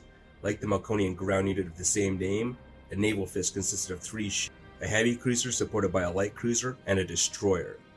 The comparative number of hulls, thirty-four human vessels, opposed to sixty-nine Melconian ships, was bad enough. The tonnage differential was worse. Much worse. Despite that, Selkirk had certain offsetting advantages. One was that unlike deep space arrays which had given Chartres two full days' warning of the Melconians' arrival, even a battleship's detection range against a unit approaching through hyper was severely limited. The Melconian C O had been given less than four hours' warning before Selkirk's ship came piling at a hyper, and his combat strength was still at a position. Another advantage was that every one of Selkirk's ships possessed a fully self-aware A I, and those ships' command crews were neurally linked to them. They literally thought and fought at the same hyper-heuristic speed as a bolo. None of which changed the fact the battleship component of the enemy force alone outmassed his entire task force by more than two to one. Orders flashed outward from Selkirk's flagship. He arranged his approach very carefully, and his task force and the accompanying transports deployed with smooth efficiency. The Commodore had deliberately dropped most of his warships back into normal space, well inside the three light-minute sphere of the Chartres jump point. That was precisely where the Melconians had been expecting him, and although he managed to emerge into end space outside their immediate engagement range, but the transports, accompanied by the carrier Indomitable and two of his destroyers, made the transition to normal space out on the very rim of the jump point at its closest approach to the inner system. It had been a calculated risk. Since it was always possible, the Melconian C O might have anticipated the maneuver and deployed it to smash the transports first, but it had paid off. The main body of the Melconian fleet was exactly where Selkirk had hoped it would be, well out-system from the transport's emergence point, within the Commodore and his main combatants between it and the transports. The eight transports, trailing their three escorts, arrowed straight toward the planet, while Selkirk and his brutally outnumbered force squared off to keep the Melconians off their backs. Maneka felt physically sick to her stomach as her tactical plot showed the sea of hostile icons sweeping toward the Commodore and his handful of ships.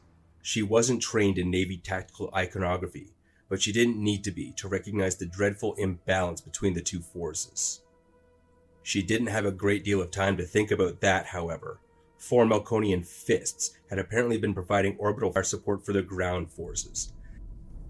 Now that the deep space defenses had been suppressed, and now they came peeling out of Chartres' planetary orbit as the transports steadied down their approach.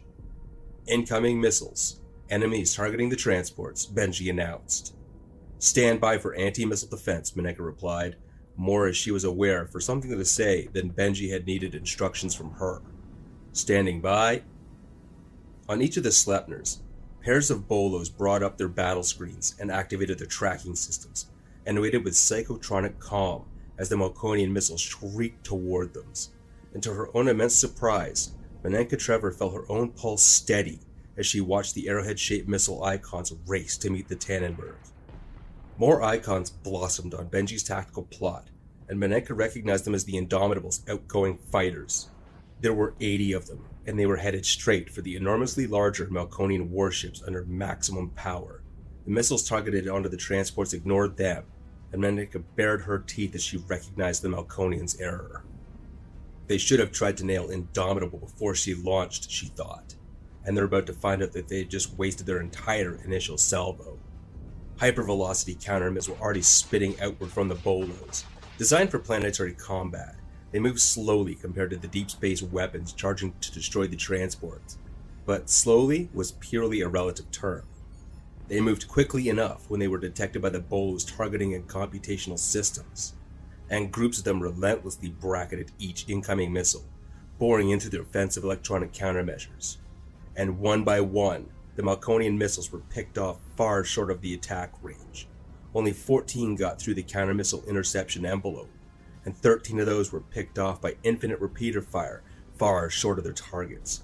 Only one got close enough to actually detonate against the battle screen protecting its intended victim, and that battle screen, reinforced by the full power of the bolo in the opposite side of the transport hull, held. And while those missiles were attacking, the fighters from Indomitable flung themselves upon the Leviathan foes.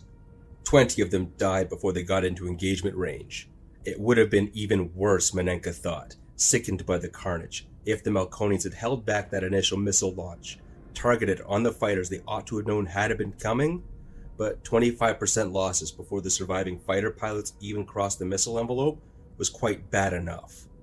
The sixty survivors ignored the destroyer shooting at them. Instead, they charged straight toward the cruisers. Close-in weapons opened up on them, but the fighters bored in grimly, holding their fire. The fleet's little vessels carried plasma torpedoes, triple-barreled, short-ranged weapons with an even heavier punch than Benji's Hellbore, but slow firing. The launchers took long enough to recharge, that each fighter would only be able to fire a single salvo per firing pass. But the other energy weapons were intended for dogfighting against other fighters, too light to significantly damage something heavily armored as a warship, and the pilots were determined to make their single launch each count. Half of them died before they reached the range they sought and salved their torpedoes, but unlike missiles, plasma torpedoes were light-speed weapons. They ripped in, impossible to intercept, and all four of the heavy cruisers and one of the light cruisers disappeared in the hellish glare of impacting plasma. Each torpedo was the equivalent of a shape-charged fusion warhead, slamming into its target with a megaton all of brimstone. And battle screens failed, and armor and hull plating vaporized as those man-made thunderbolts disemboweled their targets. One of the three surviving light cruisers was severely damaged, staggering sideways in a shower of shattered debris and the telltale shroud of venting atmosphere. Her emission signature was flickering uncertainly, and her drive field went down completely, but her consorts had been luckier. The fighter group targeted on one of them had taken murderous casualties on its way in. Only two of its pilots had survived a fire, and their launch signals had been badly desynchronized. The plasma torpedoes came in as separate, individual attacks, without the focus and precise timing which had killed its cruiser fellows, and the ship's battle screen managed to deflect most of their effectiveness. She was hurt, but not badly, and she continued to belch missiles at the transports. But the fourth light cruiser had clearly taken heavy damage. Her weapons fire ceased almost entirely, and her battle screen fluctuated wildly for a fraction of a second before it came back up to full strength and steadied. But there was nothing wrong with her drive, and she changed course abruptly. Collision vector, Benji announced, and Maneka bit her lip as the cruiser's projected path intersected with Indomitable. The carrier's A I altered course, dodging hard, but her evasion options were too limited. The geometry was against her, and although her light shipboard weapons fired desperately, carriers weren't supposed to get this close to her main enemy combatants. They were supposed to operate under the cover and protection of an entire task force, providing a fighter umbrella to operate at ranges of up to several light hours away from her flight decks, or on independent operations at extreme range from anything but enemy fighters. And so they were equipped primarily with anti-fighter weapons, designed to provide volume of fire against swarms of attacking fighters, not to batter their way through a cruiser's battle screen. But Indomitable had no choice but to go meet the enemy this time, as she and her escorting destroyers fought to clear the way and keep the Melconians away from the transports which had to reach the surface of Chartres. She was far too ahead of the Tannenberg and other transports for any of the bolos to engage the cruiser before impact, and yet it was so agonizingly close. She was barely a hundred kilometers outside of Benji's engagement range when the damaged cruiser slammed into her battle screens like a quarter million ton hammer, and both ships vanished into a kinetic fireball brighter than the system's sun. Maneka swore bitterly as both icons disappeared from her plot, but even as she cursed, and even as she felt the horror and the deaths of almost three thousand fellow human beings, she knew that at this moment, right here and now, Indomitable had been expendable. She and her massacred fighter group, of which only eleven survived, had done their job. Only one of the intercepting Melconian cruisers remained, and a merciless corner of Maneka's mind wondered if the crew of that ship truly realized what was about to happen to it. The cruiser and all four enemy destroyers bored in, and the Concordiat's destroyers went to meet them. They were faster than the Melconians, more maneuverable, and they fought with a deadly efficiency. But there were only two of them, and if their human A I fusions used their weapons far more effectively, they were outgunned by over five to one. It was a short, vicious engagement, a knife-range battle which stripped away much of the combat advantage human ships' superior coordination and defensive systems normally conferred, because it had to be. The destroyer crews knew they had to clear the transport's path before any additional Melconian units managed to break past the Commodore Selkirk or suddenly appeared unexpectedly from the far side of the planet, and so they took the Melconians on at the enemy's most effective range. They died, but they took three of the four intercepting destroyers with them, and the fourth was so badly damaged that it reeled out of the engagement with its battle screen entirely down.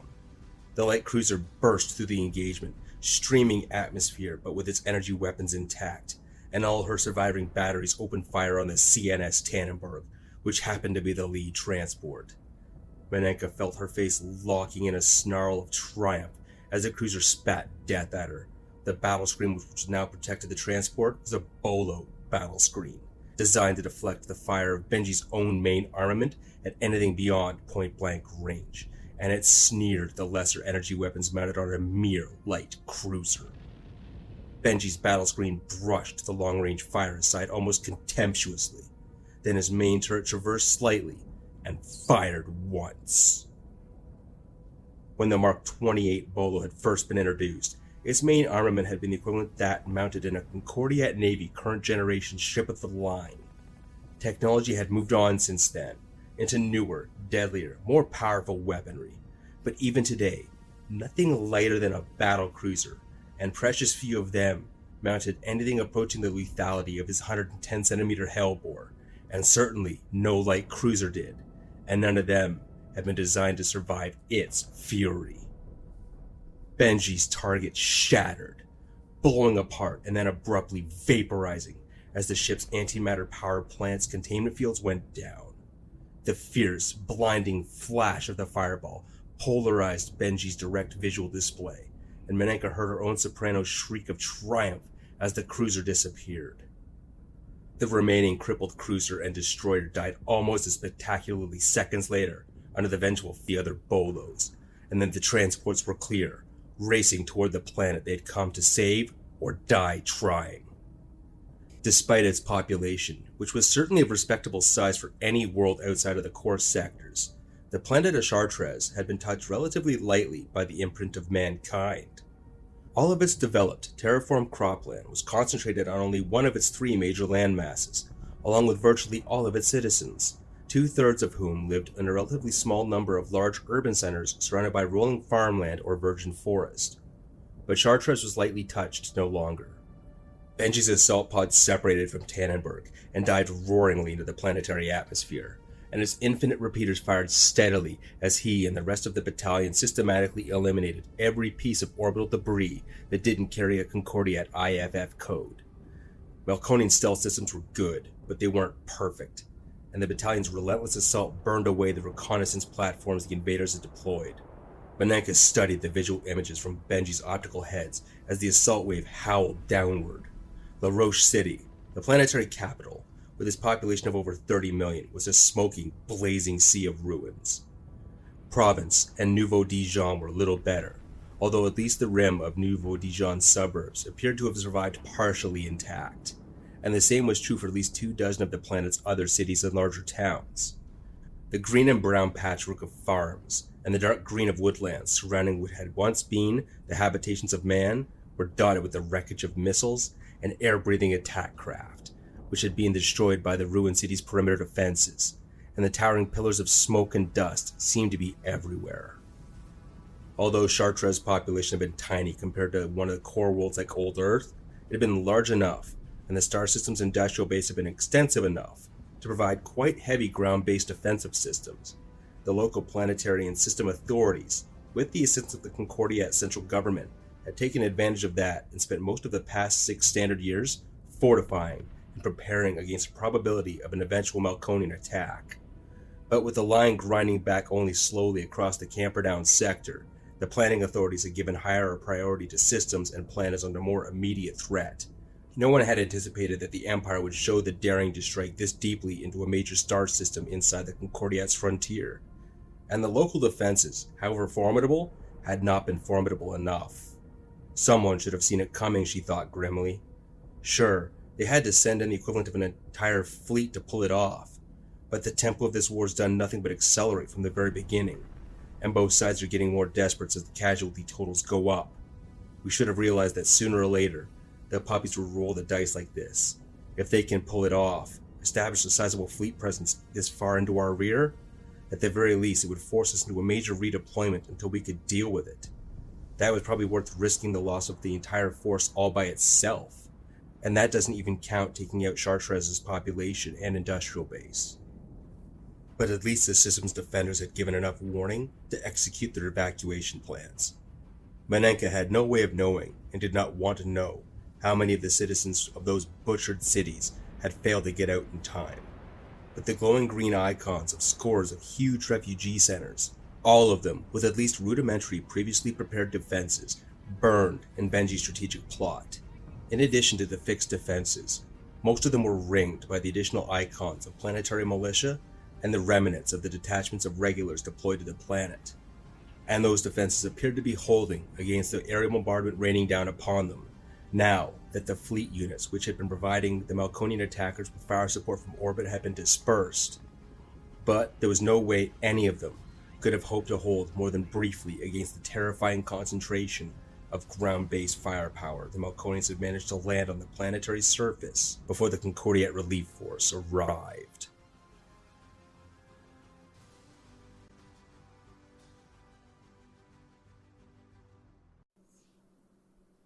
It was silent on Benji's command deck, despite the hypervelocity hurricane howling about the assault pod's hull as it blazed deeper and deeper into the atmospheric envelope, and Maneka felt her heart sink as she studied the available data.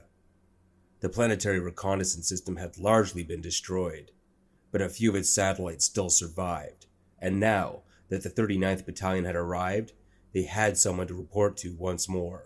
It was an advantage of which she knew Colonel Tikovsky meant to take full advantage, but very little of what they had reported so far was good.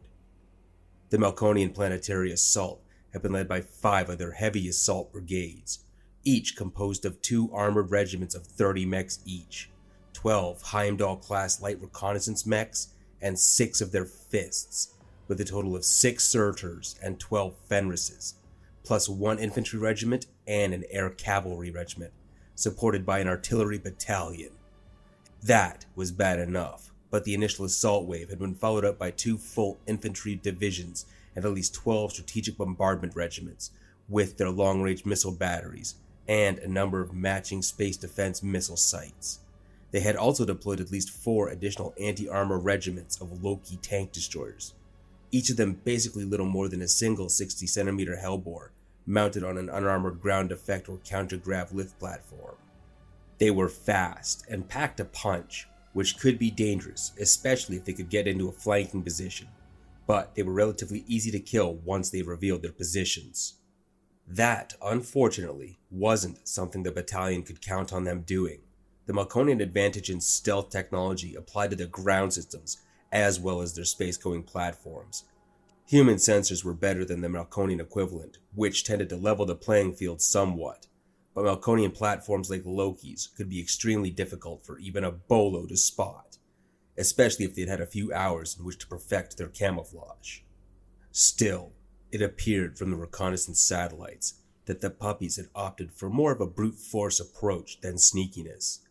Either that, or their campaign plan had accepted from the beginning that a Concordiat relief force was likely to arrive before they could set about the business of properly exterminating the planetary population.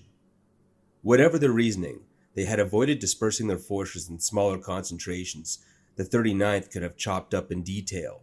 Instead, the vast majority of their ground units were concentrated in a single, roughly semicircular defensive perimeter near the southern end of Lorraine, the planet's single heavily populated continent.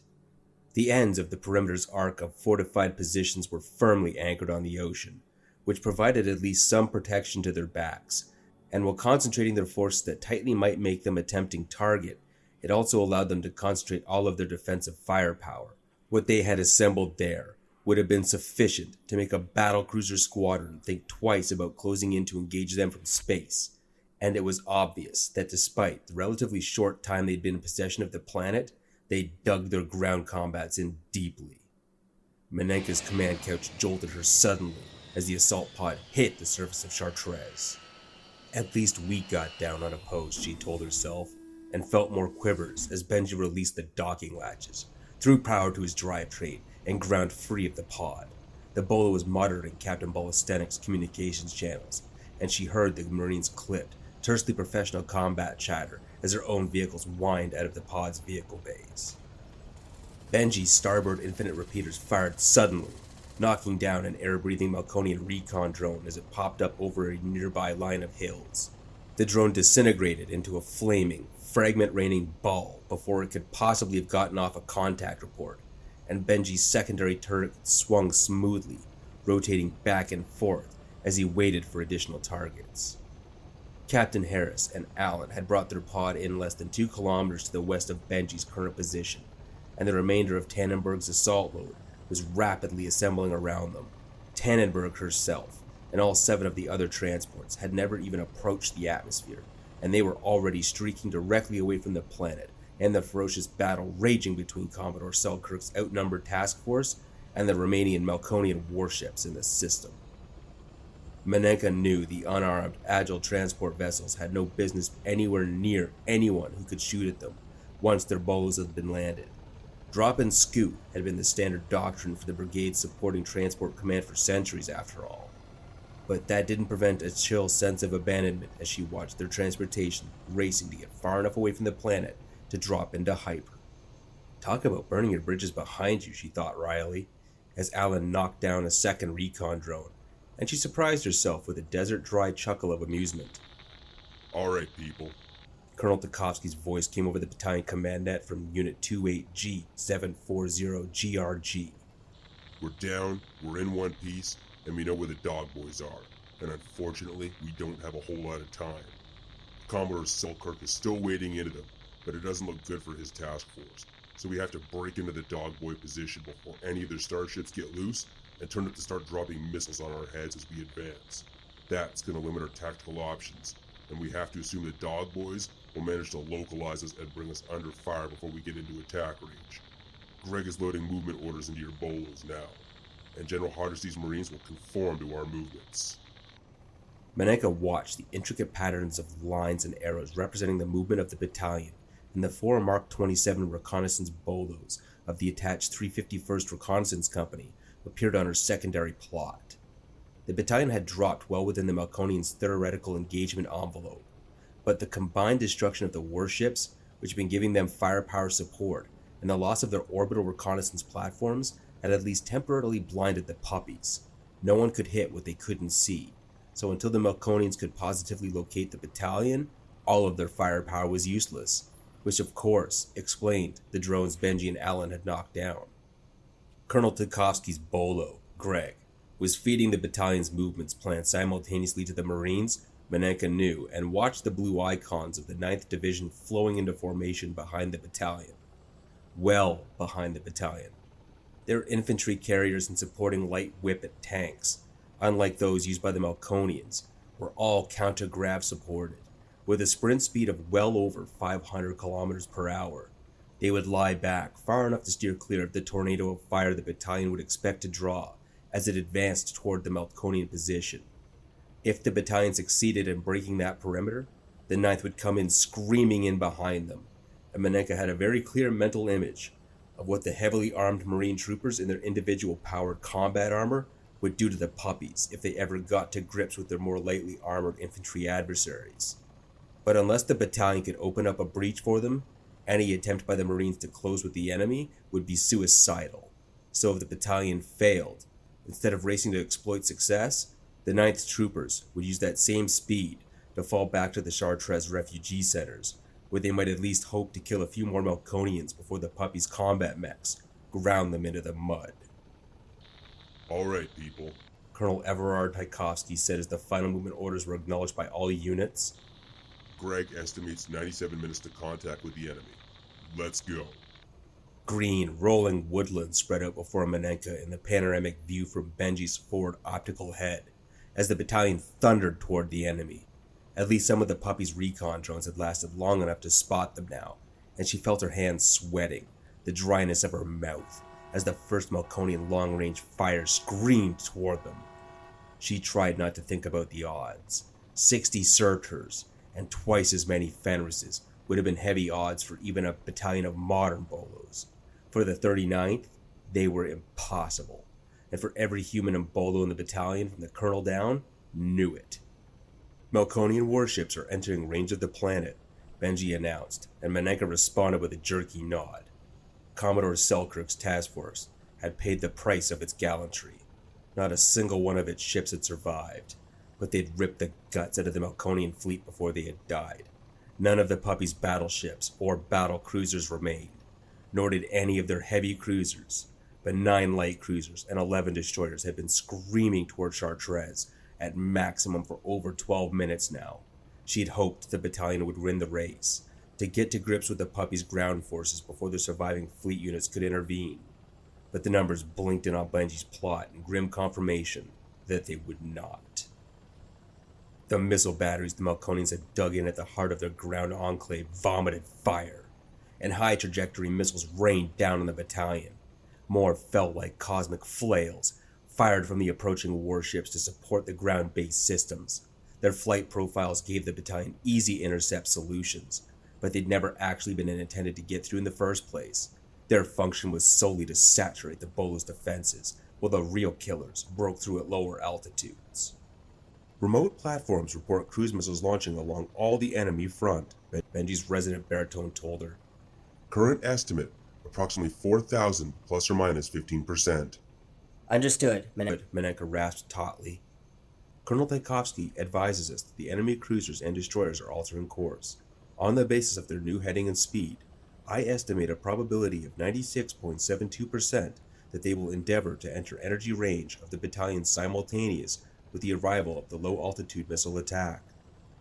You're just full of good news this afternoon, aren't you? She responded, baring her teeth in what might have charitably been called a smile. I would not call it good, Benji replied with one of his electronic chuckles. On the other hand, the enemy's obvious desire to mass all available firepower at the earliest possible moment does offer us some tactical advantages, Maneka. Yeah, sure it does. She shook her head. I am serious, the bolo told her, and she stopped shaking her head and looked up at the internal visual pickup in disbelief. Just how does piling even more firepower on top of us improve our chances of survival? She demanded. I did not say it would enhance our survival probability. I merely observed that it offers us certain tactical advantages, or openings at least, which we could not generate ourselves. The bolo replied, and there was more than simple electronic certitude in his voice. There was experience, the personal experience of his one hundred twenty-six years' service against the enemies of mankind. If their warships had opted to remain at extended missile ranges, rather than bringing their energy batteries into play, they would have remained beyond the range of our energy weapons. As it is, however, analysis of their new flight paths indicates they will enter their own energy weapon range of the battalion sixteen point five three seconds before the arrival of the ground force cruise missiles. Maneka Trevor's blue eyes widened in understanding, and the bolo produced another chuckle. This one was cold, without a trace of humor. They're giving us a shot at them before their missiles reach us? She asked. Indeed. They have clearly attempted to coordinate the maneuver carefully, but their timing appears to be inadequate to their needs. Unless they correct their flight profiles within the next thirty-eight seconds, the battalion will be able to engage each warship at least once before their cruise missiles execute their terminal maneuvers. If they had been willing to wait till after the initial missile attack before closing, or even to remain permanently beyond Hellbore range, they would have eventually been able to destroy the entire battalion with missiles alone. Instead of giving us the opportunity to take out their orbital fire support completely, she finished for him. Indeed, Benji repeated, and she heard the approval and pride in his deep voice. Pride in her, she realized, in the student she had become when the colonel gave her her first bolo command, and in so doing committed her into that bolo's care for her true training. That was what put the pride into his voice, the fact that his student had grasped the enormity of the Melconian's error so quickly. The plunging thunder of the incoming high-trajectory missiles howled down out of the heavens like lightning bolts of crazed deities. But the charging behemoths of the thirty-ninth Battalion didn't even slow. Ancient as they might be, they were bolos. Batteries of ion bolt infinite repeaters and laser clusters raised their muzzle toward the skies and raved defiance. Counter-missile cells spat fire and the heavens blazed. The battalion raced forward at over eighty kilometers per hour through the thick virgin forest. Not even their stupendous bulk could remain steady over at such terrain at such a high a speed, and the shock frame of Maneka's command couch hammered at her as Benji shuddered and rolled like some ancient windjammer of old Earth rounding Cape Horn. But even as his mighty tracks ground the sixty-meter tree trunks into crushed chlorophyll, his weapons tracked the incoming missiles with deadly precision. Missile after missile, dozens, scores of them simultaneously disappeared in eye-tearing fireballs that dimmed the light of Chartres's primary into insignificance. Despite her terror, despite the certainty that the battalion could not win, Maneka Trevor stared at the imagery on her visual display with a sense of awe. The Melconian missile attack was a hemisphere of flame, a moving bowl above her where nothing existed but fire and destruction, and the glaring corona of wrath of an entire battalion of bolos. Enemy cruise missiles entering our defensive envelope in twenty-one point four seconds, Benji announced calmly even as the display filled with blinding light. Enemy warships entering engagement range in four point six one seconds, he added, and there was much hunger and satisfaction in his tone. Stand by to engage, Maneka said, although both of them knew it was purely a formality. Standing by, Benji acknowledged, and his main turret trained around in a smooth whine of power, Hellbore elevating. Maneka's eyes strayed from the visual display to the tactical plot, and her blood ran cold as she saw the incredibly dense rash of missile icons streaking toward her. The battalion's reconnaissance drones were high enough to look down at the terrain following missiles as they streaked through the atmosphere, barely fifty meters above the highest terrain obstacles, at five times the speed of sound. The atmospheric shock waves of thousands of missiles generated at that velocity were like a giant hammer, smashing everything in their path around into splinters. And when they reached the battalion, it would be even worse. At their speeds, even the bolos would have only tiny fractions of a second to engage them, and their defenses were already effectively saturated by the ongoing high-trajectory bombardment. Between the missile storm and the main body of the battalion was the three hundred fifty-first Recon's four Mark twenty-sevens. twenty percent lighter and more agile than the Mark twenty-eight, the Invictus bolos were much more heavily equipped with stealth and E C M. And they had sacrificed the Mark twenty-eight's extensive V L S missile cells in favor of even more active anti-missile defenses. It was their job to fight for information, if necessary, and with their higher speed, to probe ahead of the battalion for traps and ambushes the enemy might have managed to conceal from the reconnaissance drones. But now the position meant that they would take the first brunt of the cruise missiles, unless their sophisticated electronic warfare systems could convince the puppy missile seekers they were somewhere else. She jerked her eyes away from those horribly exposed icons, and her teeth flashed in an ivory snarl as a score of other icons in another quarter of the display, the ones representing the Melconian destroyers and light cruisers, were snared in sudden crimson sighting circles. Enemy warships acquired, Benji announced, and then instantly, engaging. A dozen one hundred ten centimeter hellbores fired as one, and the atmosphere, already tortured by the explosions of dying missiles, shrieked in protest as massive thunderbolts of plasma howled upward. All nine Melconian light cruisers and three of the destroyers died instantly, vomiting flame as those incredible bolts of energy ripped contemptuously through their battle screens and splintered their hulls. Superconductor capacitors ruptured and antimatter containment fields failed, adding their own massive energy to the destruction, and the vacuum above Chartres rippled and burned. The horrified crews of the remaining Melconian destroyers had exactly four fleeting seconds to realize what had happened. That was the cycle time of the Mark twenty-eight's Hellbore. And precisely four seconds later, a fresh, equally violent blast of light and fury marked the deaths of the remaining enemy warships. Maneka Trevor heard her own soprano banshee howl of triumph, but even as the battalion turret swiveled back around, the tidal bore of cruise missiles burst in upon it. Counter missiles, infinite repeaters, laser clusters, autocannon, even anti-personnel clusters belched defiance as the hypervelocity projectiles came streaking in. They died by the dozens, by the score, by the hundred, but they came in by thousands, and not even Bolo's active defenses could intercept them all. Battle screens stopped some of them, some of them missed, some of them killed one another, consuming each other in their fireball deaths, but far too many got through. The exposed Mark twenty-seven suffered first. Maneka's shock frame hammered her savagely as, as Benji's massive hull twisted through an intricate evasion pattern, his defensive weapon streaming fire.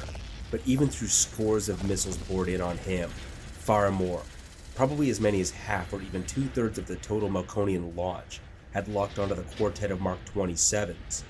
The Invictus might mount more anti-missile defenses than the Triumphant, but not enough to weather this storm. For an instant, she wondered what had gone wrong with their E W systems, why so many missiles had been able to lock onto them. And then she realized they weren't trying to prevent the missiles from locking them up.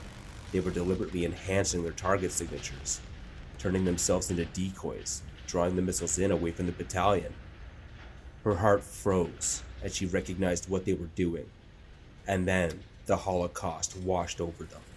The towering explosions crashed down on the reconnaissance company like the boot of some angry titan, hobnailed in nuclear flame. They were forty kilometers ahead of the battalion's main body, and the warheads were standard puppy issue, incongruously clean in what had become a genocidal war of mutual extermination. Yet there were hundreds of them, and the lethal tides of radiation sleeted outward with a thermal flash, followed moments later by the blast front itself. Maneka clung to her sanity with bleeding fingernails as Thor's hammer slammed into Benji. The huge Bolo lurched like a storm-tossed galleon as the green living forest about them, already torn and outraged by the battalion's passage, and the handful of high-trajectory missiles which it had gotten through flashed into instant flame. The battalion charged onward, straight through that incandescent inferno, Dura-alloy armor shrugging aside the radiation and blast and heat, which would have smashed the life instantly from the fragile protoplasmic beings riding their command decks. The visual display showed only a writhing ocean of fire and dust, of explosion and howling wind, like some obscene preview of hell. But it was hell Bolos were engineered to survive and defeat. None of the reconnaissance Bolos in the direct path of the missile strike survived, but the chaos and massive spikes of E M P generated by the missiles which killed them had disastrous effects on the missiles which had acquired the rest of the battalion. Those same conditions hampered the Bolos' anti-missile defenses, but the degradation it imposed on the missiles' kill probabilities was decisive. Not that there weren't still plenty of them to go around. Over seventy targeted Benji, even as he charged through the raging fires and devastation of the primary strike zone. The gargantuan Bolo's point defenses stopped most of them short of his battle screen, but twenty-three reached attack range, and his fifteen thousand ton hull bucked and heaved as the fusion warheads gouged at his battle screen and drove searing spikes of hellfire directly into his armor. Thor's hammer smashed down again, then again, and again, and again. Even through the concussions and terrifying vibration, Maneka could see entire swaths of his battleboard blazing bloody scarlet as damage ripped away weapons and sensors. But then, suddenly to be real, the hammer blows stopped. Ten of the sixteen Bolos who had been targeted charged out of the far side of that Holocaust, leaving behind all four of the three hundred fifty-first Mark twenty-sevens. Two of the battalion's Mark twenty-eights had also been destroyed, and all of the survivors were damaged to greater or lesser extent, but they had destroyed the entire remaining Melconian support squadron, and the enemy L Z was just ahead. I have sustained moderate damage to my secondary batteries and forward sensors. Main battery and indirect fire systems operational at eighty-seven point six five percent of base capability. Track three has been immobilized, but I am still capable of ninety-two point five six percent normal road speed. Estimate nine point three three minutes to contact with enemy direct fire perimeter weapons at current rate of advance. Request missile release. Missile release ought to have been authorized by Colonel Tikovsky, Maneka thought, but Tikovsky's Greg was one of the bolos they'd lost, and Major Frederick's Peggy had suffered major damage to her communication arrays. There was no time to consult anyone else, and independent decisions were one of the things bolo commanders were trained to make. Release granted. Open fire, she snapped. Acknowledged, Benji replied, and the heavily armored hatches of his V L S tube sprang open. His own missiles blasted outward, then streaked away in ground-hugging supersonic flight. They were shorter ranged and marginally slower than the ones Melconians had hurled at the battalion, but they were also far more agile, and their relatively short launch range and low cruising altitudes gave the defenders less capable reconnaissance drones, even less tracking time, than the battalion had been given against the Melconian missiles. Fireballs raged along the Melconian perimeter, blasting away outer emplacements and dug-in armored units. Weapons and sensor posts, Loki-class tank destroyers, and air defense batteries vanished into the maw of the thirty-ninth Battalion's fury. Benji's thirty-centimeter rapid-fire mortars joined the attack, vomiting terminally guided projectiles into the vortex of destruction. Follow-on flights of Melconian missiles shrieked to meet them from the missile batteries to the rear, but the indirect fire weapons had lost virtually all of their observation capability. Their targeting solutions were much more tentative, and the chaos and the explosions hampered the missiles' onboard seeker systems, and the gaping hole ripping deeper and deeper into their perimeter was costing them both launchers and the sensor capability, which might have been able to sort out the maelstrom of devastation well enough to improve their accuracy. But hidden among the merely mortal Melconian emplacements were their own war machines. The Heimdalls were too light to threaten a bolo. Even the ninth's manned vehicles were more than a match for them. But the fists of Surturs and Fenrises were something else entirely, heavier, tougher, and more dangerous. They outnumbered the battalion survivors by eighteen to one, and they had the advantage of prepared positions. Another of the battalion's bolos lurched to a halt, vomiting intolerable heat and light as a plasma bolt punched through its thinner side armor. Benji fired on the move, main turret tracking smoothly, and his entire hull heaved as a main battery shot belched from his Hellbore and disemboweled the Surtur, which had just killed his brigade brother. Another Surtur died, and Benji's far less powerful infinite repeater shot ion bolt after lethal ion bolt, shrieking across the vanishing gap between the battalion and the Melconian perimeter to rend and destroy the Surtur's lighter, weaker companions. "Take point, Benji," Maneka barked as yet another bolo slew to a halt. Streaming smoke and flame, her eyes dropped to the sidebar, and she felt a stab of grief as the unblinking letter codes identified the victim as Lazy. It looked like a mission kill, not complete destruction, she thought, but the damage could have punched deeply into the Lazy's personality center, and there was no way Lieutenant Takahashi could have survived. And there was no time to mourn them either. Benji surged forward, the apex of a wedge of eight bleeding titans. Searchers reared up out of deeply dug-in hides, lurching around to counterattack from the flanks and rear as the battalion smashed through the outer perimeter, Hellbores howling in point-blank continuous fire. In, or into the rear, a corner of Maneka's brain realized, with a sense of triumph that stabbed even through the horror and the terror. A brilliant purple icon blazed abruptly on Benji's tactical plot as his analysis of the Melconian comm signal suddenly revealed what had to be a major communications note. "The C P. Benji, take the C P," Maneka snapped. "Acknowledged," Benji replied without hesitation, and he altered his course once more, smashing his way toward the command post. It loomed before him, and as Maneka watched the attack analysis spilling up the plot's sidebars, she realized what it truly was. Not a command post, but the command post, the central nerve plexus of the entire puppy position.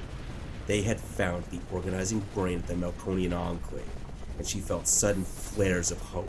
They could reach that command post, take it out, cripple the enemy's command and control function long enough for the ninth to break through the hole they'd torn, then maybe, A pair of Surturs, flanked by their attendant mediums, loomed suddenly out of the chaos, Hellbores throwing sheets of plasma at the bolos, rampaging through their lines. Benji blew the left flank Surtur into incandescent white ruin, while Peggy shouldered up on his right and killed the other.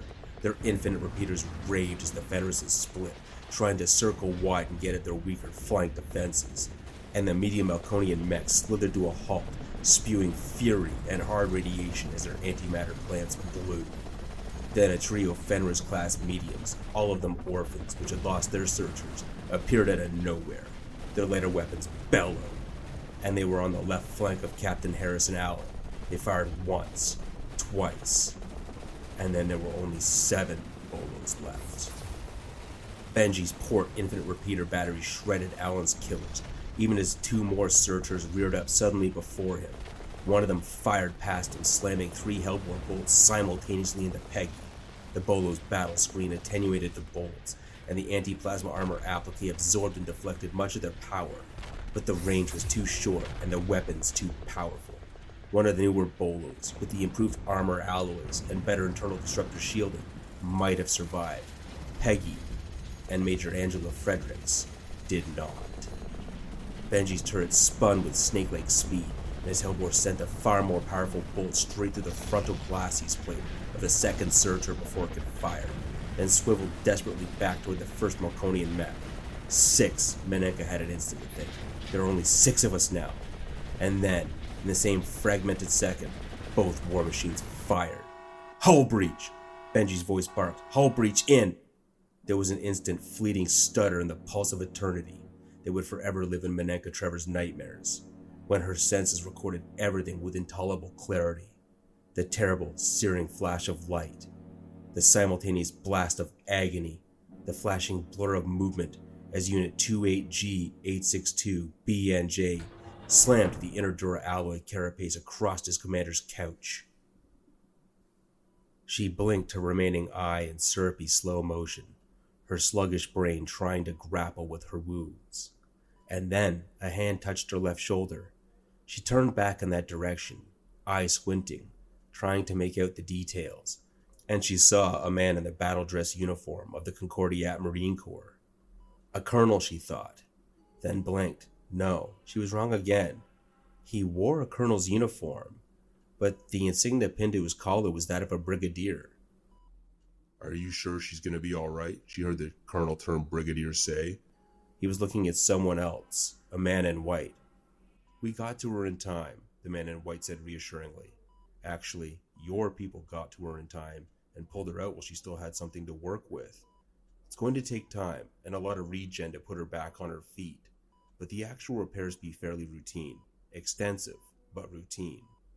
You have a different definition of routine from me, Doctor, the Marine officer said dryly, and then looked back down at Maneka. Are you with us now, Lieutenant? He asked, and she recognized the booming thunder from which disturbed her darkness in the quiet question. She looked up at him and tried to speak. Only a croak came out, and she licked dry, cracked lips with a tongue made of leftover leather. A hand reached down, holding a glass with a straw, and Maneka shuddered in raw, sensual pleasure as the unbelievable relief of ice water flowed down her throat. Better? The Marine asked. And she nodded. Yes, sir, she got out in a rusty croak. She stopped and cleared her throat hard enough to make her floating head feel real, and then she tried again. Thank you. At least this time, it sounded a little like her, she thought. Her brain was beginning to function once more, although her thoughts remained far from clear. She found herself wondering how she could have possibly not feel the pain of her wounds, then gave a distant sort of mental snort. No doubt they had an entire battalion of pain suppressors focused on her, which probably helped explain the haziness of her mental processes, now that she thought about it. As if he had read her thoughts, the man in white reached out, twiddling his fingers on a virtual keyboard, and the woolly blanket slipped back from the front of her brain, a faint wash of pain, and an echo of something she sensed was vast and terrible, but which was not allowed to touch her, came with the clarity, and she was swallowed again. Then gave him a tiny nod of thanks. No more than that, Lieutenant, the doctor said gruffly. You look like someone who's wanting her mind working, but you'll have to settle for where you are at the moment. Yes, sir. Her voice was still rusty and broken, sounding in her own ears, but her speech was less slurred, and she felt more in control of her brain cells, rousing them to action. I'm Colonel, well, Brigadier Shalik, Lieutenant Trevor, the Marine said, and she returned her working eye to him. I apologize for disturbing you, but they're going to be shipping you off-world this afternoon, and I wanted to speak with you personally before they do. Off-world? Maneka repeated. Sir, she added hastily, and he gave her a smile. It was a very small smile, shadowed with things that were far from humorous, but it was real. Just for this minute, Lieutenant, don't worry about the military courtesy, he suggested gently. She nodded on her pillow, but in her clearer brain was beginning to function properly. She realized that, impossible as it may seem, they must have won. It was the only way anyone could be talking about sending her off-world, and it was the only way she could still be alive. The reason I wanted to talk to you, Lieutenant, was to thank you, the Marine officer continued after a moment. She looked at him, and he twitched one hand, palm uppermost between them. That thanks comes from me personally, from the ninth Marines, what's left of us, and from every living human on Chartres, because without you and your battalion, none of us would be alive today. The battalion, Maneka began, and Shalik squeezed her good shoulder again. You broke them, Lieutenant, he said simply. I doubt anyone would have believed it if they hadn't seen it, but you broke them. You tore a hole ten kilometers wide right through the middle of their line. You took out every Surtur they had, and then you smashed their central command post. Apparently, they hadn't had time to yet put up a backup C P, and when you took it out, their command and control went straight to hell, as did they, over space of the next few hours. He smiled again, and this time his smile was harsh and ugly. It didn't come cheap, he went on after a moment, not for any of us. I'm the senior ranking officer the ninth has left, and the entire division isn't really more than an understrength brigade. But there isn't a breathing dog boy left on Chartres. On your way in, the thirty-ninth also took out what appears to be their entire surviving fleet strength in system after Commodore Selkirk got done with them, and Admiral Quang's relief task force got to us two days ago. We've lost almost seven hundred million people on Chartres, Lieutenant, but almost two billion others are alive because of you. All because of us, I suppose, but we couldn't have done any of it without the thirty-ninth. Maneka looked at him. A cold, icy fist squeezed her heart. He hadn't said a word about the battalion's casualties, and he would have, unless he knew how much it was going to hurt when he did. She closed her eye for just a moment, wishing with all her heart that she was still unconscious, but she wasn't, and because she wasn't, she had no choice. And the battalion, sir? She heard her voice ask levelly, almost as if it belonged to someone else entirely. And the battalion paid the price, Lieutenant, Shalik said, meeting her single cobalt blue eye unflinchingly. It wasn't easy for him, she could see that, but he owed her honesty, and he paid her the coin of candor. Then he drew a deep breath. You're the only surviving Bolo commander, he said with terrible gentleness. She stared at him in disbelief. No, a small, stern, deep voice within her said, with ruthless clarity, not disbelief, denial. But even as she thought that, she felt a wild, sudden surge of hope. Shalik had called her the only surviving Bolo commander, and that meant, Benji, sir, Benji, my Bolo, how badly is he damaged? Shalik looked at her, still meeting her gaze, and then after a moment shook his head. He didn't make it, Lieutenant, he said softly. His gentle compassion was a dagger of fiery ice buried in her still beating heart. He was wrong. He had to be wrong. She was alive. That meant Benji had to have survived too, or she would have died in his destruction. She should have died in his destruction. Bolo text tell me one of your Bolos may survive, Shalik went on, with that same gentle voice. Unit one seventy-niner Lima Alpha Zebra. I understand his survival center is still intact, and the hit that took out his command deck and main personality center did surprisingly little additional damage, but every other unit of the thirty-ninth Battalion was destroyed in action. But, but how? Her left hand moved weakly, gesturing around her at the hospital room and the medical equipment surrounding her bed, and Shalik shook his head. He got your survival capsule closed and pumped his entire command deck full of fire suppressant, Shalik said. The capsule's emergency automatic kept you alive, and the suppressant had time to set its matrix before... He broke off, and Maneka's eyes squeezed shut in understanding.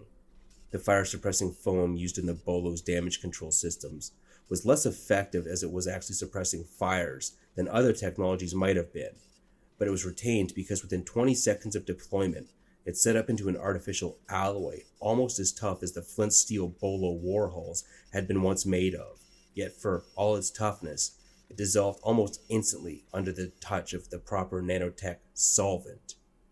Benji had used it to save her life. As he waded into that horrendous sea of fire, he had encased her in a Dura-alloy capsule inside what was effectively a block of solid armor over three meters across. Oh, Benji, she thought miserably, her broken heart twisting within her. Oh, Benji, how could you have done this to me? How did? She broke off and clutched the fingers of her remaining hand in an ivory-knuckled fist. How did it happen?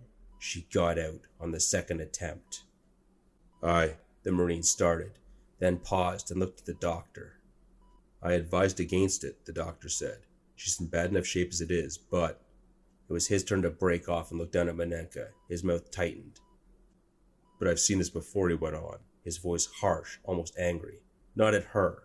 Maneka realized, even though the crushing iron fist of her grief, but it was something else. They picked them so young, the white-clad men went on. They train them. They give them war gods for friends. And when those war gods die, something... He closed his mouth, jaw muscles clenching, then shook himself. Go ahead, Brigadier. Not knowing will only make her tear herself up inside even worse. Shalik gazed at the doctor for several seconds, then nodded and looked back down at Maneka. We got some of our own recon drones. The Knights, I mean. In with you when your battalion broke the line, Lieutenant. He said, reaching into the left cargo pocket of his uniform and withdrew a small portable hollow unit and laid it on the bedside table. This is a recording of the imagery of one of those drones, Lieutenant Trevor. Are you certain you want to see it? Maneka stared up, wanting to scream at him for the stupidity of his compassionate question. There was nothing in the universe she wanted less than to view that imagery, and nothing that could possibly have stopped her. She wanted to find some way to express that, but words were a clumsy, meaningless interface, so she simply nodded. Shalik's nostrils flared, then he pressed the play button. The hollow came up instantly, crystal clear. Its shapes a light sculpture solid enough to touch, and Maneka felt herself falling into its depths. She saw six brutally damaged Bolos hammering forward, led by one whose hull bore the remnants of the unit code eight six two B N J in half-obliterated letters down one of its scored and seared flanks. From the drone's perspective, she could see the glowing wound of the Surtur Hellbore blasted through Benji's armor, the one that had come so close to killing both of them. She could actually see a gray-white scab spilling out of the hole, and some fragment of her brain recognized it as the overflow of the fire suppressant, with which he must have packed into the entire weapon's internal access spaces. Explosions and energy weapons ripped and tore at them. Missiles screamed in and disintegrated under the pounding and point defense clusters and autocannon, or exploded in savage fury against battle screens that glowed with incandescent fury, and the fury of energies they fought to somehow turn aside. Light and medium Melconian combat mechs charged in to meet them, like packs of jackals, charging wounded grizzlies. Infinite repeaters tore the jackals apart, grinding tracks smashed over their blazing corpses, grinding them into the mud, but still they came, and there were scores of them. A handful of searchers reared among them, towering over them like titans, and the thunderbolt slammed back and forth as main battery fire added itself to the seething holocaust. Two of the Bolos lurched to a halt, belching smoke and incandescent fury as multiple Hellbores blasted through their armor. Surturs exploded as the four survivors smashed back, but two more of the Melconian war machines loomed suddenly on the Bolo's flank. The exchange of fire lasted less than ten seconds. When it was done, every Surtur was dead, and only Benji remained, still charging forward, all alone now, into the teeth of desperate Melconian fire. Maneka blinked her remaining eye hard. The film of tears defied her efforts, and she scrubbed at them furiously with her left hand, uselessly. Her vision was still blurred and ran, yet she saw every hideous detail as Benji advanced single-handedly into the very maw of hell. I should have been with him, she thought, and knew it was insane, even as it hammered into her brain. She had been with him. Her own body was inside that staggering, smoking wreck of a bolo as it clawed its way onward. But it wasn't the same thing. She hadn't been with him, hadn't been there for him on his march to Golgotha. He had been alone, abandoned, left without the presence of even a single friend. And yet he never flinched, never hesitated. His entire starboard suspension system had been destroyed, but he blew the tracks and advanced on the bare bogies. A Loki-class tank destroyer popped up out of its hide behind him and lasted long enough to fire before a trio of ion bolts tore it apart. Its screaming plasma bolts smashed through the thinner armor at the rear of Benji's main turret, and the turret shattered, vomiting heat and shattered Dura-alloy as it was consumed from within. Maneka's hand no longer scrubbed at her eye. It was pressed to her mouth, covering her trembling lips as she watched Benji still advancing. She knew about Bolo's psychotronic pain sensors. She knew about the agony which had to be shrieking through him, but his surviving weapons remained in action. His infinite repeaters went into continuous maximum fire, a ruinous rate which must burn them out in a handful of minutes unless they exploded first, and the lash of their ion bolts blasted a molten path through the enemy still swarming down upon him. They were like locusts, sensing the weakness of his defenses, flinging themselves against him, frantic to stop him before he reached the critical command node, which was the heart and brain of their own defense, the massively defended command post which she had ordered him to attack. Air cavalry mounts raced in, firing rockets and cannon that must have ripped through his wavering battle screen. Light-manned hellbores lacerated his flanks, gouged half-molten chasms through his armor. Missiles and artillery's fire exploded around him, and still he advanced. And then somehow, impossibly, the staggering wreck, which had been her friend, reached his final objective. His hellbore was gone, and his infinite repeaters were too light to penetrate the ceramicrete facing the hastily constructed command post. But he still had one weapon. He ground slowly, agonizingly forward, until his fifteen thousand ton hull crunched over the bunker, smashing and crushing. He lurched to a halt, then, unable or unwilling to move further, and his surviving infinite repeaters continued to blaze as the Melconians closed in on him from all sides with a fury that would not be denied. He had accomplished his mission.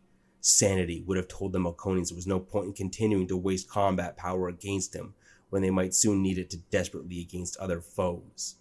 But he'd cost them too much, hurt them too badly for them to realize that. And so they swarmed towards him, wasting their strength, and Maneka realized, knew, as if she had heard his baritone voice once again, that that was the reason he had stopped where he was, why he wasn't even attempting maneuver.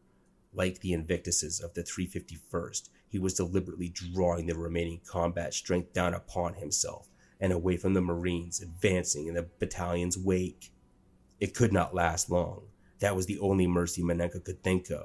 Yet, even as she did, she knew how eternal those brief screaming minutes of agony and destruction must have been to a person who thought at psychotronic speed. They came from all directions. Lokis, a handful of Fenrises, Heimdall reconnaissance mechs, air cavalry mounts, even Melconian infantrymen.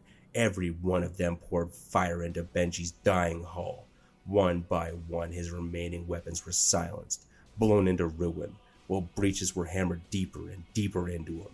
Maneka knew she was sobbing aloud, and she couldn't stop. She didn't want to stop. As his hull glowed brighter and brighter and hotter and hotter, with the transfer of energy bleeding into it. And still he fought, with all the incredible toughness of all Bolo kind and the courage of a century-old psychotronic heart. Yet any toughness, any courage, must eventually fall under that onslaught, and the Melconian pack swept over him at last. A Loki, when over the last half dozen or less the Melconians still had, had maneuvered into the kill position. Benji's last surviving secondary turret was still firing, still killing targets with flashing precision, when the plasma lance ripped into his survival center at last. Maneka could never remember the exact words Shalik had said after that. They were only sounds, only noise. She knew he was telling her the ninth Marines had only been able to break through because of Benji, that his final stand had drawn the Melconian reserves, concentrated the majority of the Melconian mobile strength into one spot, where the Marines' light-armored units had taken it from behind, that Benji's death had saved almost two billion human lives. She knew all of that, understood all of that, and yet the words remained deeply only sounds, only echoes of something which had no significance against the loss and anguish twisting deep into her soul. They left her then, after a time, and Shalik took the hollow player with him.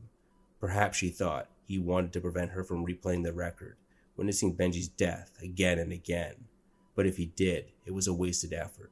She needed no hollow player, would never need one.